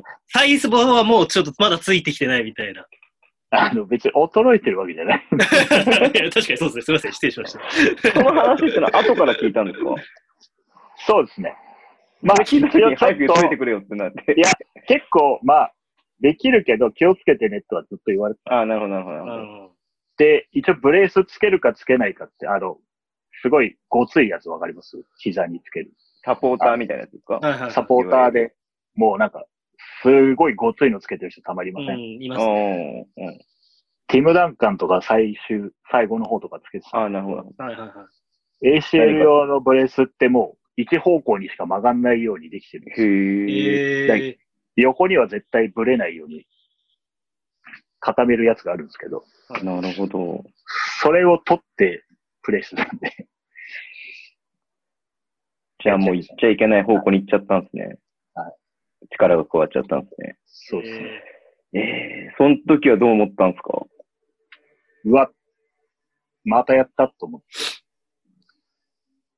どっちに行くんですか、気持ちは。あ、もうダメだってなるのか、あまたか、これってなるのか。ちょっと軽軽めな感じなのか、それとも、落ち込みが2倍になるのか。ああ、でも、い、一日、まあ、ふうん一日ぐらいかな。ちょっと凹んで。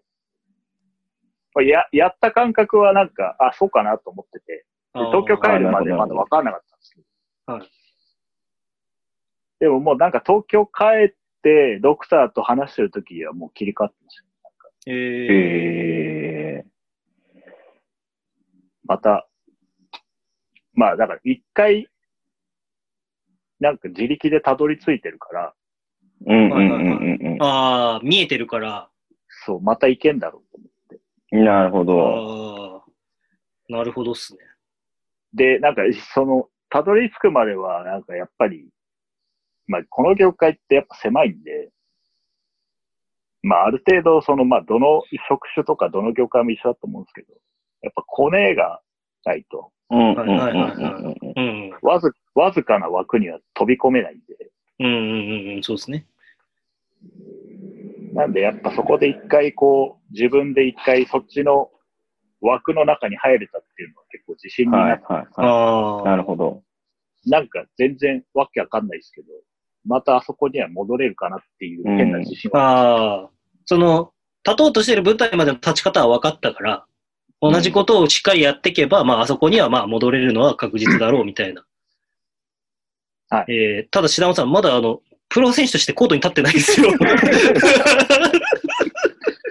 そんなこ、そんな、そんなこんなで、えーっと、同じ年に2回目の手術受けました。あーき ついなぁ いや、でもそっから そは、うですねそっからが長かったですね。1年半かな。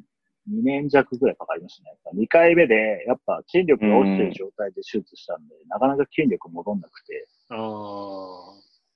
そっから戻すのは結構時間かかりましたね。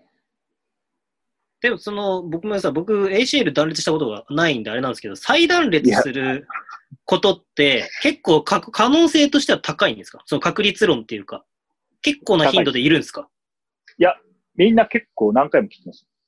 そうなんですね。僕、入院した時も、はい。 2回目とか3回目とかって言ってる人いっぱいいましたもん。だってえええースキーとかスノーボードが多いんですけど、ああ。あと女子のバスケット選手とかバレーボール選手とかああ、うんそうですね。うん。まあ、女子バスケとかになったら、テーピングのいかちさ半端ないですもんね。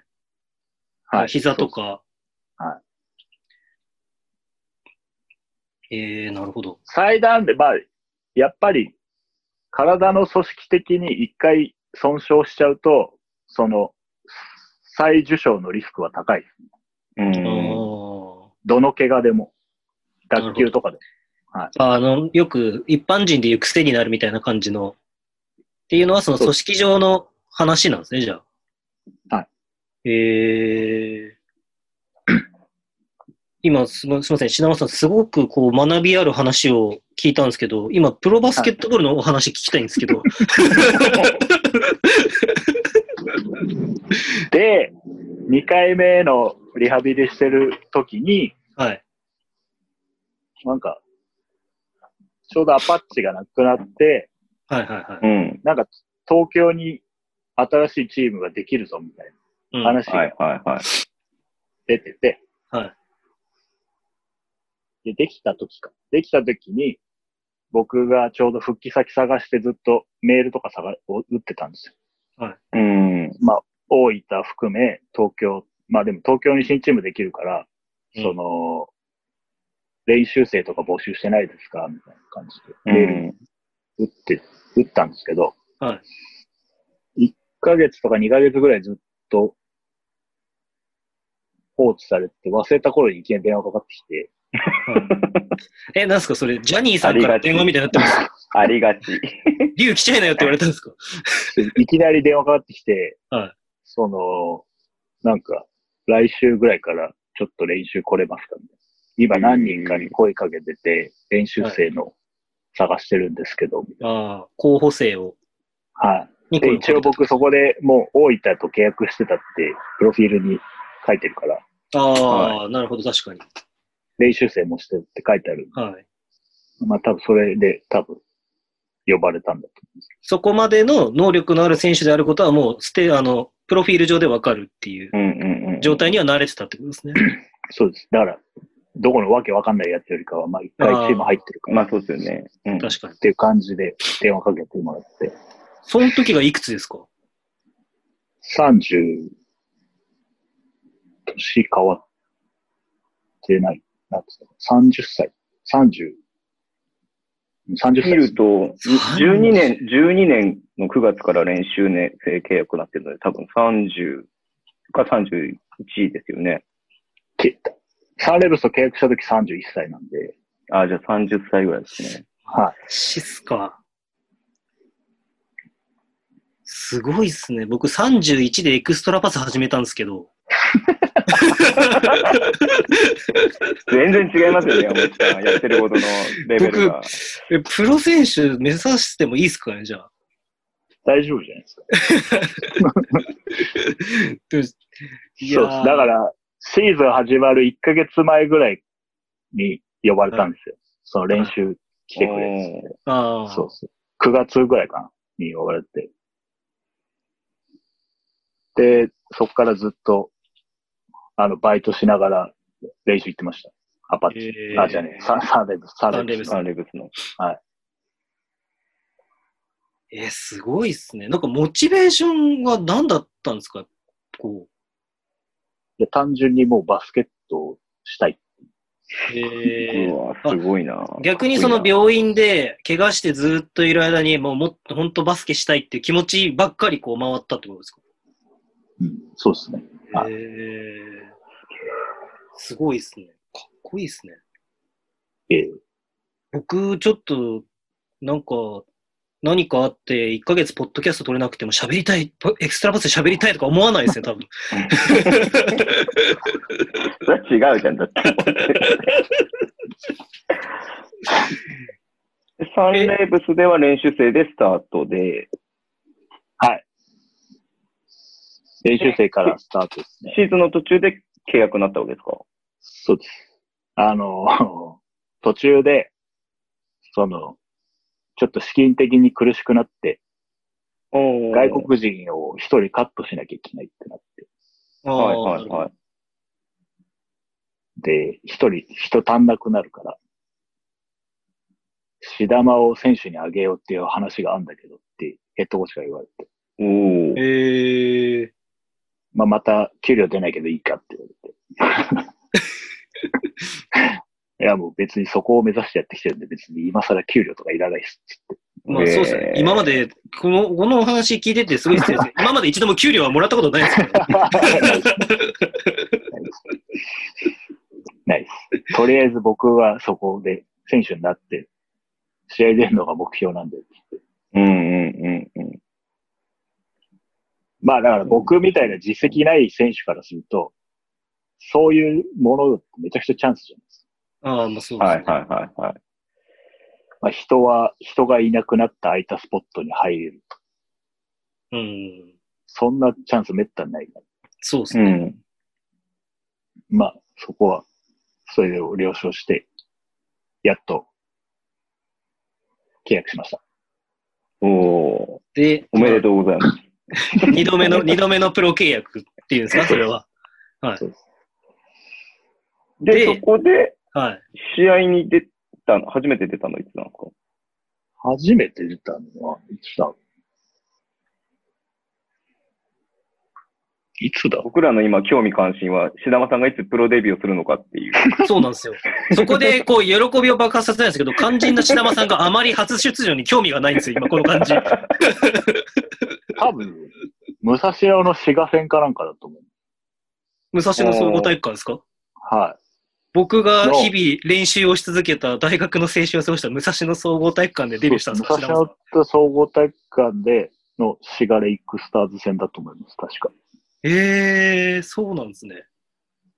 はい。あのはい、その前、前の週かなんかに駒沢体育館で試合やったんですけど、はいまあ地元だしめちゃくちゃ出たいなと思ってたんですけど、なんか試合の展開的に僕出れる出番がなかった。うーん。ええそこは出れなくて、確かその次の試合だったかなと思うんですよね。気持ち的には、その契約をした時と、はい初めて試合に出た時では、どっちの方が嬉しうれ嬉しいって感じあの気持ちがあったことがわかんないですけれども、どっちの方がなんか、やったぞ、達成感みたいなのってあったんですまあでもユニ、自分のユニフォームもらった時がめちゃくちゃ嬉しかったですけかど、ああ、なるほどね。ああ、なるほど。はい試合出た時は、あんまり覚えてないですね、それ。え、どんな展開でその出場機会が来たんですかいや、もう多分最後のガベージタイムです。もう勝っててってことですか負けていてっや、てこ負とけですてかましたね、多分。あ、で、もう、じゃあガベージタイムで、あれだから、いけみたいな感じってことですかそうそうそう。ええまあ、外人、多分外人下げるタイミングだったと思う。外人、うん多分外国人下げるタイミングで僕入った。大体その時のサンレブスの時は、負けてるか勝ってるかで外国人下げるときに僕は入ってたんで。あうーー ん。大体マッチアップは相手の外国人みたいな感じ。辛い。辛 い。いやいや、2回 ACL やってるのに外国人のマッチアップするって。あ、滋賀じゃない。福岡だ。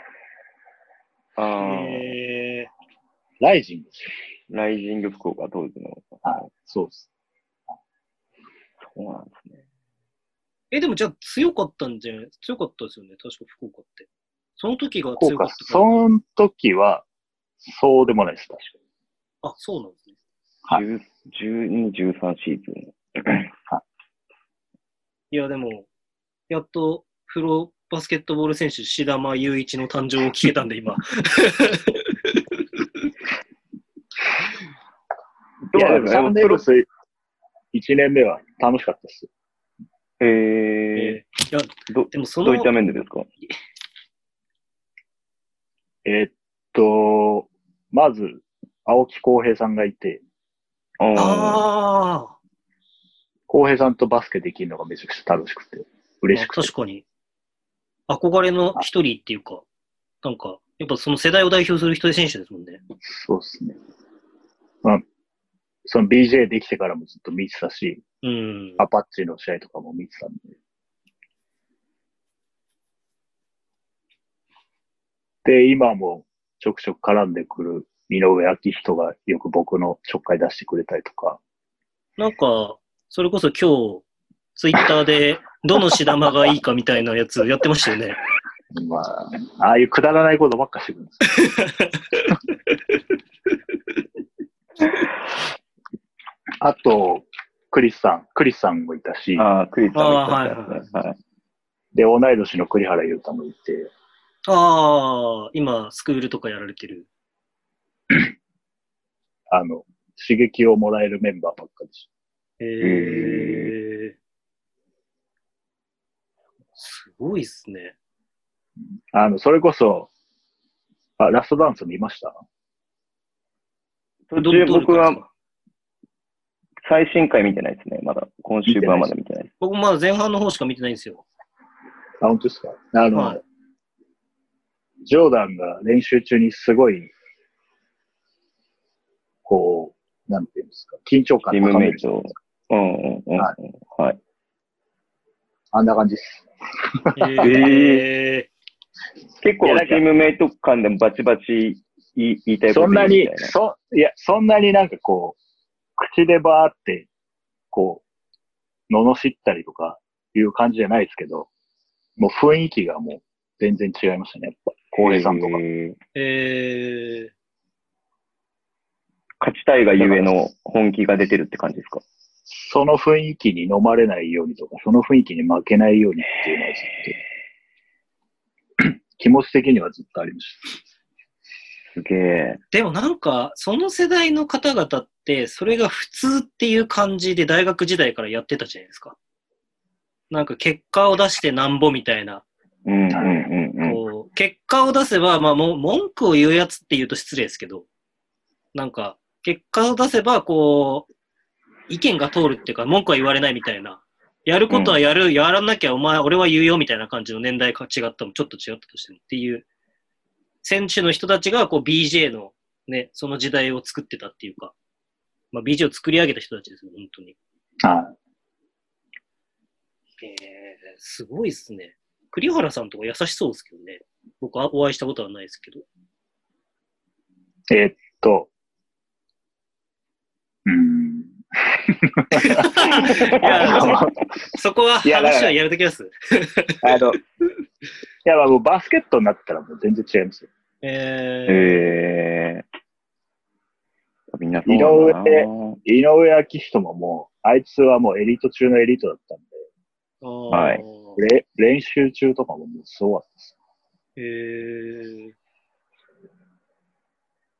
で、え、じゃあそれでまあ試合に出場したわけですよ。やっと。はい。僕は今、このプロバスケットボール選手としてコートに立った話を聞いたんですけ ど、 それが32ぐらいですか一切ないですね。 ?1 ですかはいいやー、これ、なんすか、ラストダンスっぽい感じになってきましたけど、大丈夫ですか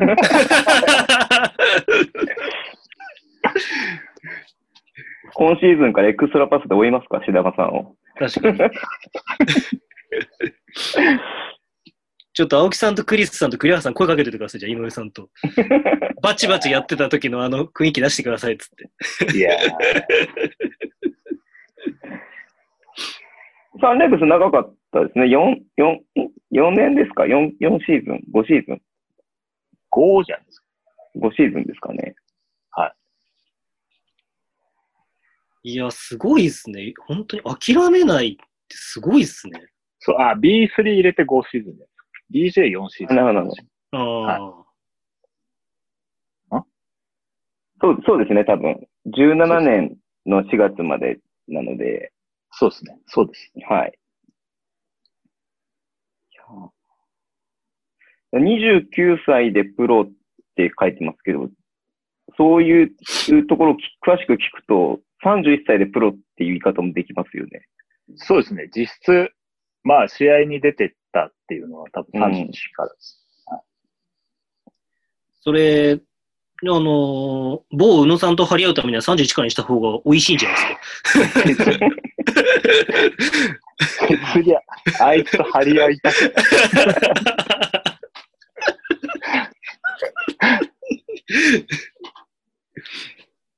ええすごいですね。いやーそのなんかもうメンタリティ ー、もうすごすぎて、ちょっと言葉が出てこないです、僕は。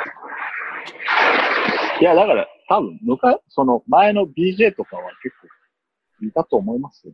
まあ、それが別に珍しい話ではなかったってことですよね。20代。なる20 20代後半とかでうも、ん。結構、やっと契約したとかっていう。ええただなんか、みんなその前にみんな諦めてやめてっちゃうんで。ほどまあそうですよ。ね。うん。は諦めなかったもん勝ちみたいな部分ありますよね、間違いなく。単でも純に僕が、バカみたいにずっとやってただけです。でもそうですよね。そのお話聞いてると、そのヒートデビルズでプロ契約したとか練習生やったっていうところにたどり着いたところまで行ったことによって、その後は結構こう、スイスイスイスイ、スイスイでもないですけど、話がこう入ってくるようにはなったっていうのはありますもんね。うんはいまあそこで結構、その、大分行く前とかにも、そのはいまあもう、毎年のようにトライアウト受けてるんで、うん。その、リーグの人とかにはもう覚えられてたから、あおー結構気にかけてはもらってたりとかして、なるほどあ、。ああ、じゃあ、こう話してコミュニケーション取ってると、はまあちょっと、まあなんていうんですか、顔なじみだからちょっと注目、い最初見てもらえるとかそういう感じは。い。そうです。うん。それこそ、あの、の、その大分入る前に、なんか BJ がサマーキャンプやってたんですけど、はい。うん。なんかもうその、入りたい人対象にみたいな、こう、バスケットでプロ目指す人対象にみたいな。その時に僕、あの、高校生時代のゼンと一緒にやってます。巻き勢牧ゼン。えええ、彼、高校まで日本なんですかいや、アメリカっす。なんか、あでい、つ、戻ってきて受けに来たってことですかいや、受けに来たっていうか、なんか多分知り合いに一緒についてきたからなんかね、ア メリカ、なんかちょうどな、ょっと夏待ってくだ休さいみよで、そのなんかいい、いいところのお坊ちゃんみたいな感じでやめてくださいよ。なんかアイドルのオーディションみたいで友達と一緒に来ましたみたいな。あいつ結構、あいつ結構いいとこのお坊ちゃんだと思うんですけど。いや、そこじゃないです、そこじゃないです。そうそこは、そこは、それはわかるんですけど。いや、なんかその、多分夏休みでこっち帰ってきてたタイミングで、はい。なるほど、なるほど。なんか知り合いと一緒に来たみたいな。まあ、やってんだったら受けてみるか、みたいなノリで。いや、なんか結構誰でも、誰でもキャンプ入れたんですよ。へえ。へーで、その時なんか、その BJ の毎年3年ぐらいやってたんですけど、その時のドラフトで入ったルーキーが1人か2人ぐらい毎回その来て、うん。なんかそのプロを目指してる奴らになんかアドバイスする。一緒にトレーニングして、あすいまあ、プロ選手はこういう感じだよみたいな感じでなるほど、なるほやどっ。てたんですけど。そう。で、そこになんか、たまたま、ゼンが帰ってきてやってた。えーどんなプレイだったんですかうまかったんですかいや、めちゃくちゃうまかったですよ。お前本当高校生って思うんですよ。へえ。体も出来上がってたしいや、だからアメリカの高校でもうプレーしてたから、でも、 じゃあ逆に変な感じ、もう大学進学の、要はリクルートでもかかってるけど、日本にいたから来たぐらいのテンションなんですかね。そうっす、多分。冷やかしみたいな感いや別にプロには、じ。プロにはなりたいけど、ああ。ちょうど日本、日本帰ってき来てるし、はいみたいな感じですだってもうあ、自分でもう、もうアメリカ行って大学行くって言ってました、へえ。自分が今どのレベルにいるのかなっていうのを確かめるみたいな意味合いもあったのかな。日本だ単と純にこバスんぐらいみたいな。単純にバスケットしに来たんじゃないですか。ああ、なんかピックアップゲームやるみたいなノリぐらいな感じで来たみたいな。そうじゃでんも、もしかしたらまあ、その、マキゼに聞いてみなきゃわかんないですけど、アメリカあったら別に普通に参加できるものあったらして、ちょっとやって、実力試すっていうのが普通なのかもしれないですね。いや、多分そうです。多分ちょうど帰ってきてるタイミングでバスケットするところ探して、環境とっていう感しじじゃないてで。すか。えー、なるほどっす面ね。白いですね。すごいっすね。でも、やっぱりそんだけ行ってるといろんな人にやっぱ出会うんですね。出会いますよ。今だって青木浩平さんから牧前まで来てますか らね。結構な幅、振り幅で来幅てますよ広いね、幅広い。出会いますね。いや、すごいっすね。はい。なんかこう、トライアウトの時だけ何回も会ってた人、なんか別に、その方も慣れたかどうかわかんないですけど、人とかもいるんですか、やっぱり。ああ、もう今年も来たんだ、みたいな感じの人とかもいるんですか。います。しょっちゅう。え大体同じ顔ぶれが揃うんですよ。もうだって、そうです。みんな、だって東京から夜行バスで関西とか四国とか行ってましたからね。ー、えー、あるあるなんですね、やっぱりじゃあ。あるあるっすね。お前あれ行くみたいな感じになって、ああ、行く行くみたいな感じの話をして、会場で会うみたいな。エリート以外はもうみんなそんな感じです。えなるー、ほで、じゃあ、えっとすみません。あのーこれ一応予定1時間半ぐらいで考えてたんです けど、白山さん、まだあの、プロバスケットオブプレイヤー、志田間雄一の活躍を聞いてないんですけ ど、活躍してないっすもいん。やいやいど。一つ、あのえでも、 BJ 時代のことの、ちょっとお便りが、あの、質問が来てるのでいいですか、これを読んでも。はい。えー、志田間選手へ質問です。タロンタです。聞いたことありますね、タロンタさん。 あ、タロット、はい。はい、タロントさん。いつもツイッターにいいねくれる石玉選手ありがとうござい ます。お名前が珍しいので、BJ の頃から記憶に強く残っておりました。えー BJ の頃は球団の経営も余裕があったとは言えず、えー苦労もたくさんあったと思いますが、これはやばかったなっていうエピソードがあれば聞きたいです。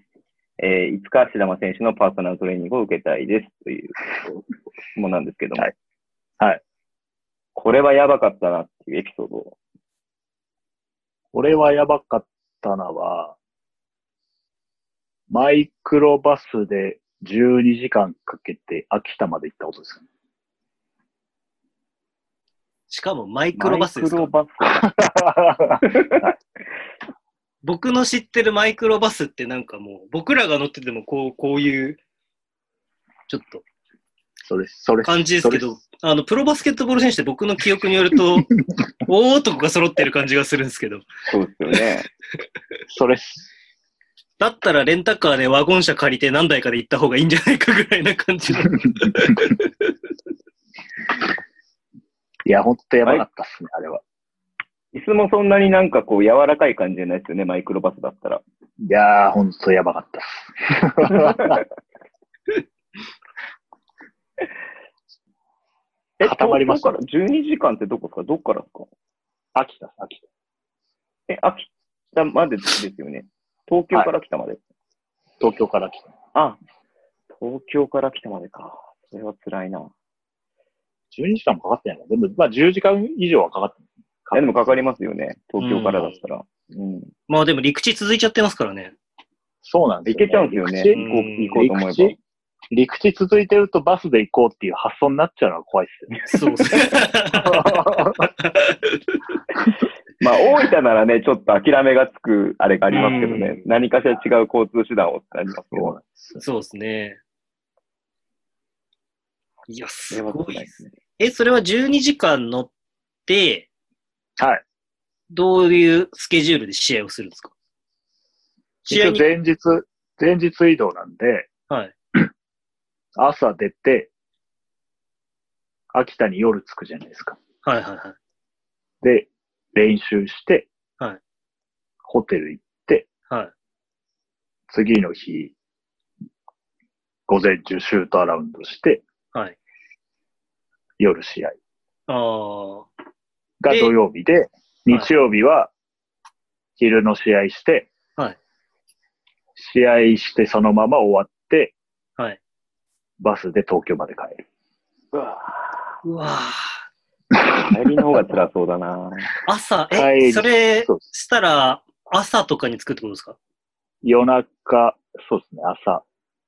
よでにゆにえに夕方ぐらいに出るってことですね。そうです。だいたい4時、5時ぐらいに出るんで、はい。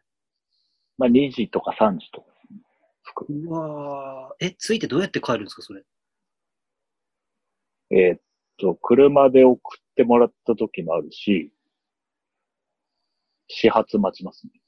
へえ。はだっこれはやばいエたピソードですね。らもうちょっと時速を落としてくれてバスの中で過ごしてくれてもいいんじゃ ないかなあの、みんな住んでるとこバラバラだから、あ事務所に近い奴らは早く帰りたいんで、あ。ああ、なるほど、確かに。あ、そうですよね。飛ば、そうで飛すねばせ、と飛ばせって。飛ばす。ガンガン、いまあ、制限速度ギリギリまで飛ばして、変な話、1時に空いてて着いちゃえば、俺はもう1時半には帰れるからみたいなやつもいるってことですね。そうです。なるほど。すごいっすね。いや、秋田は基本バスで行ってましたね。秋田バスか。新幹線でも遠いなと思いますもん、秋う田。ん、観光バスからマイクロバスに変わったぐらいですかね。そこの辛さは。マジか、すごいっすね。いやー、だって大学生で北海道一周するみたいな感覚のノリじゃないですか、もうそれだって。はい。あ、あと一個秋田で思い出は、あれです。あの、僕一年目ちょうど長谷川誠さんが引退する年で、おーはいはいはいはいはい。最終戦が秋田だったんですけど、はいはい。僕、あの、最後試合出た時、長谷川さんも試合出てきて、なぜか僕が長谷川さんにマッチアップして、引退試合の、長谷川誠引退試合の中で僕がずっとマッチアップするっていう、えおー、ーすごい、すごいっすね。すごい、それは。悲劇、悲劇を。やられたんですか、そこで。いや、だからあそこはね、ファールしてフリースローにした方が良かったなと思ったんですよね。あ後々考えて花持たせるために。あ、得点を決めさせるためにってことですかいや、だからめちゃくちゃみんな長谷川さんにボール集めるじゃないですか。はいはいはい。だから毎回僕がマッチアップするんですよ。いや、でも、すごい、あの、ごめんなさい。そう、白間さんを知らない体で話すと、いや、はいそれ、それマッチアップしてるやつを、プロバスケットビルをまだ全然知らない人が、あれしてるわけじゃないですか。そう。いや、あれは結構きつかったっすよ。はじ、うん一年目、一年、一年目だし、いきなり長谷川誠引退試合で俺マッチアップするのと思ったし。うん荷が重いですね、それはかなり。いや、だいぶ荷が重い。だってその時も、ま、だって満員っすもん、秋田。そうですよね。やばいっす引退試。合ねうでん。超ビッグネームの引退試合ですもんね。やばかったっす、マジで。だって、それ今の B リーグ、もし今シーズン最後まで行われてたのに当てはめたら、そうそう。 4月折茂さ19んに誰日に折茂さんに、徳島の、徳島の大学生が急に、最後ポンって出てきたやつが使わされて、 なんか、ど、どうすればいいんだろうみたいな感じですよね。確かに ね。秋田は結構ね、思い出深いっすね。 えそー、うえーいや、すごいな。はい。なるほど。じゃあ、あの、だいぶ時間が経ちましたけれども、まだ掘り、掘り切れてない続きがありそうなの で、前半ということで今日は、後半が開かれるということで、 B リーグの話は後半で聞きましょう、じゃあ。わかりました。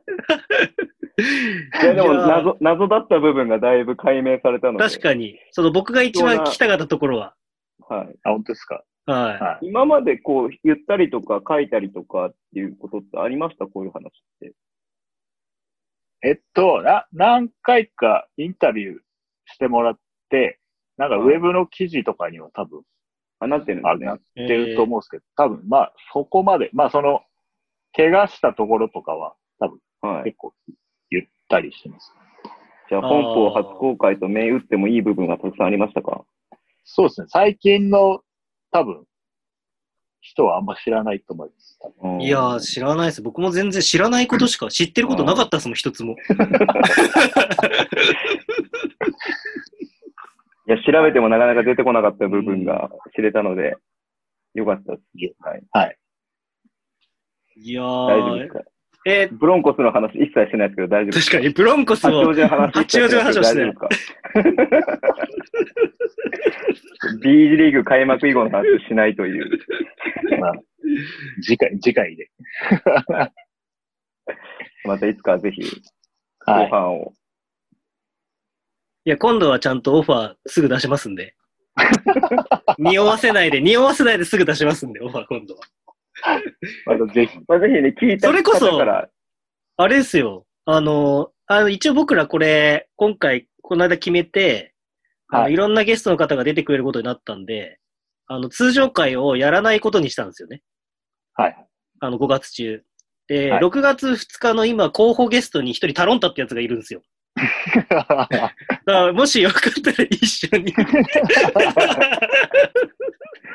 やでもタロントさんは実際 BJ 時代見てるわけじゃないでそうそうそうそうそう。あはい。すか。いいかもしれないですよね。そうんの時代をな、生でちゃんと見てる人っていうのは、確かに、そうですね。空気感っていうのもね、違うでしょうから。うん。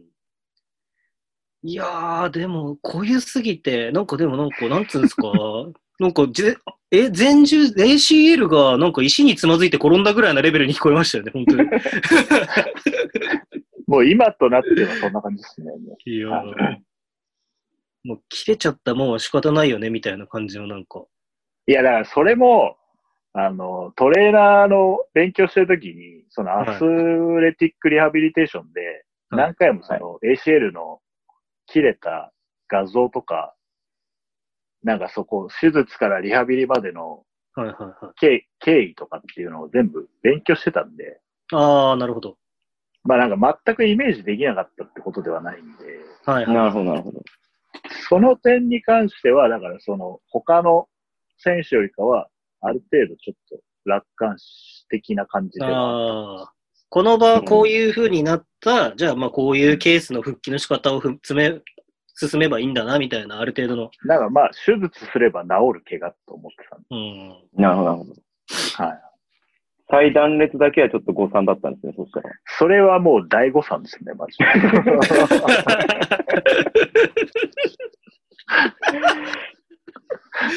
いやー、すいません、笑っちゃって申し訳ないですけど。い ちやょっと、もうわ、笑ってくれた方がもう気が楽です。ちょっと志田さん、オリオンさんの最年長記録超えてくださいよ。いや、無理って な。こっから何年やんなきゃいけないん ですよ。いやーいやー、すごい。すごいですね。いやでも本当にね、こう、うんさっきの話もありましたけど、多分ね、こう年齢としては、もうどこのチーム行っても最年長の方になるぐらいの年になってきたじゃないですか。はい。まあ、その中でもこう現役選手を続けられてる秘訣とかね、そういういい話とかもたくさん聞こうと思ってたんですよ。確かに。確かに。ほんとそうっすよ。それは次回ということ で。そうですね。話しすぎましたね、ちょっと。いや、でも、ね間違いなく、こうね、そう、今、め、もしかしたら20代後半とかで、これからプロ選手を目指してるっていう選手とかも、たくさんいると思うんですよね。はい。まあ、そうした人たちにすごく勇気を与えたりとか、まあ、別の分野でおいてもがん何か頑張ろうと思ってる人たちにすごく元気や勇気を与えられるような話だったんじゃないのかなっていうふうに思って、ありがとうございます。いや、本当にいや、だからそう こいいおの、話聞けたなと思ってます。うはいん。その、さっき話した20代とかまでで、なんか、一個もこう、やり抜いたことがなかったんで、あーなるほああ。これだけはやりきろうって思ったのがバスケットだったんですよ。すごあいあ。かっこいい。い。はい。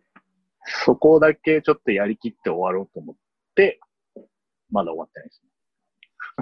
うん。まだ終わ ってない。いや、この間、あの、僕これが、これを僕が突っ込んでいいのかわかんないですけど、この間一緒にそのご飯行かせてもらった時、もうしょっぱなから、その、店主の方が、志田さんに会った瞬間から、あ引退するでしょ引退するでしょばっかり言うんですよ。私だと引退みたいな。いや、だからしねえよみたいなことずっと言ってる。いやー、僕はもうこのまんま織茂さん超えてほしいですね。いや、だからもうちょっとやめ時がわかんないですよね。ああ。ってことはまだ全然できるってことですよね。気持ち的にはちょっと、まあちょっと今年一回、切れかかったっていうか、その、区切りつけようかなと思ってたんですけど、あそうなんですね。ええまあちょうどいろいろいいタイミングだったじゃないですか。なんか、その、オリンピックだったり、ああ、はいはいはいまあそうですね。 2020年だったりとか う。ん。でも、あの、わかんないです。これは僕の客観的に感じたことですけど、じゃあ、すこう、試合出たいって思って移籍したと思ったら試合がないってなるとまた話変わってきますよね。いや、そこなんですよね、だから。この、やっぱりこう自分の思うようにはいかないっていう、こああう、ーそ いや、実はまだキャリアの中盤ですよっていうのもいいですよね。あと10年やってもらえればまだ中盤ですから。う、中盤ではない、中盤ではないです。 B3 の最年長って、志田さんですか他にいらっしゃるんですかいや、宮津さんが、あ多分、そうか。降りてくると。いや、去年、んあれや、2年前とかもやってるんで、そうか。一回上がって、で、またエクセレンスが降りてくると、宮津さん、宮斎津さん藤さんが、宮津さ、そうんか、斎藤さん僕と同い年だもん。うん。そう。宮津さん、そう 俺じゃないみたいな、なんかなんですか、 そのまあその、その感じ聞いてると少なからず今シーズンは志田間さんだったっていうのがよくわかるんですけど。いや、もうなんかもう、すごいおじいちゃんキャラで押されるんで。い や、でもね、いや 年はあんまり関係ないなっていうふうに感じますよ。志田間さんの今の話聞いてると。そうですね。そうですね、気持ちは、はい。うん。逆に来シーズン見せてほしいですね。いや、できるんだぞっていう感じを。来シーズンできればいいんですけどね。志田さん、ゆるすぎます よ。いや、こればっかりは、ね、はい、そうですよね。ぼはい僕がやりたいって言ってもね、チームが決まんないとしょうがないんでね、ああ、まあ確かにそうですね。まあ、それもあるし、 あまのあいや、これつ、これも突っ込んでいいかわからないですけど、なんか、どうしよっかな、みたいなツイートしてたじゃないです か。いやいやいやいやいや、アルバイト変えるんじゃないんだから。いやね、なんかまあ、嬉しいことにね、なんか、そういう選ばせていただける立場であるんだったら、まあ、うん。うん。幸いですけど、はい。いや、でも、いやまあでも状況が状況なんでね。そうでますあ、そね。うですよね。うんうん。でも、今、逆に今何されてるんですか今っすか今だから、走ったり、できる限りの筋トレしたり、ああ。いや、だかあら、でともちょ、っとトレーラーの仕事ちょこちょこやってます。うんうんうんい。や、だから、この間もエクストラパスで志田さんにお願いしてトレーニングしようよとかって話も、ちらっと出たんです けど、匂わせ速攻が。却速攻却下されてましたね。この人がね、この人が。この人がね。 この人ですよ、この人。いや、違うんですよ。白間さんがどうこうとかじゃなくて、今みんなやってるなっていうのが一番あったんですよ。そうそうそう。今みんなやっちゃうとなんかその埋もれちゃう感じがなんかもったいないなって思うので、なんか別の形でやりたいなっていう言い方をしただけです。生さんがどうこうって言い方で言ったんじゃないですよ。山さんそれはじゃあもうプレゼンの仕方が悪い。え僕のせいなんですかはい。もう、キリがないので、じゃあ、そうですねはい。志田さん、じゃあぜ、あの、ちょっとね、ファンの方とか、まあ、ブッサの方とか、ね、あの、応はい援してくれてる方に向けて、ちょっと一言メッセージいただいて終わりにしたいなと思いますので、一言おはい願いします。お願いしてもいいですかはい。えーっとですね、今シーズンはなかなか皆さんの前で最後のご挨拶ができなかったので、 まあこういう場をお借りして、あの、今シーズン本当にありがとうございましたということをまずい言わせていただいて、えーまあ来シーズンもしまあできるチャンスがあるのであれば、また会場で声をかけていただけたら嬉しいなと思っております。はい。はい、ありがとうございます。本当にお疲れ様でしたね、今シーズン。じゃあ、宮本さん、最後に締めてもらって。わかりました。じゃあ、あの、全然、あの、行きたかったところまで話が進まなかったんで、ちょっと、オフシーズン中、エクストラパスは志田間雄一選手を、えーメンバー化しようかなっていう計画でちょっと動き出そうと思いますんで、ぜひ、リスナーの皆さんお楽しみにしててください。では、それではありがとうございました。See you あり guys! がとうございました。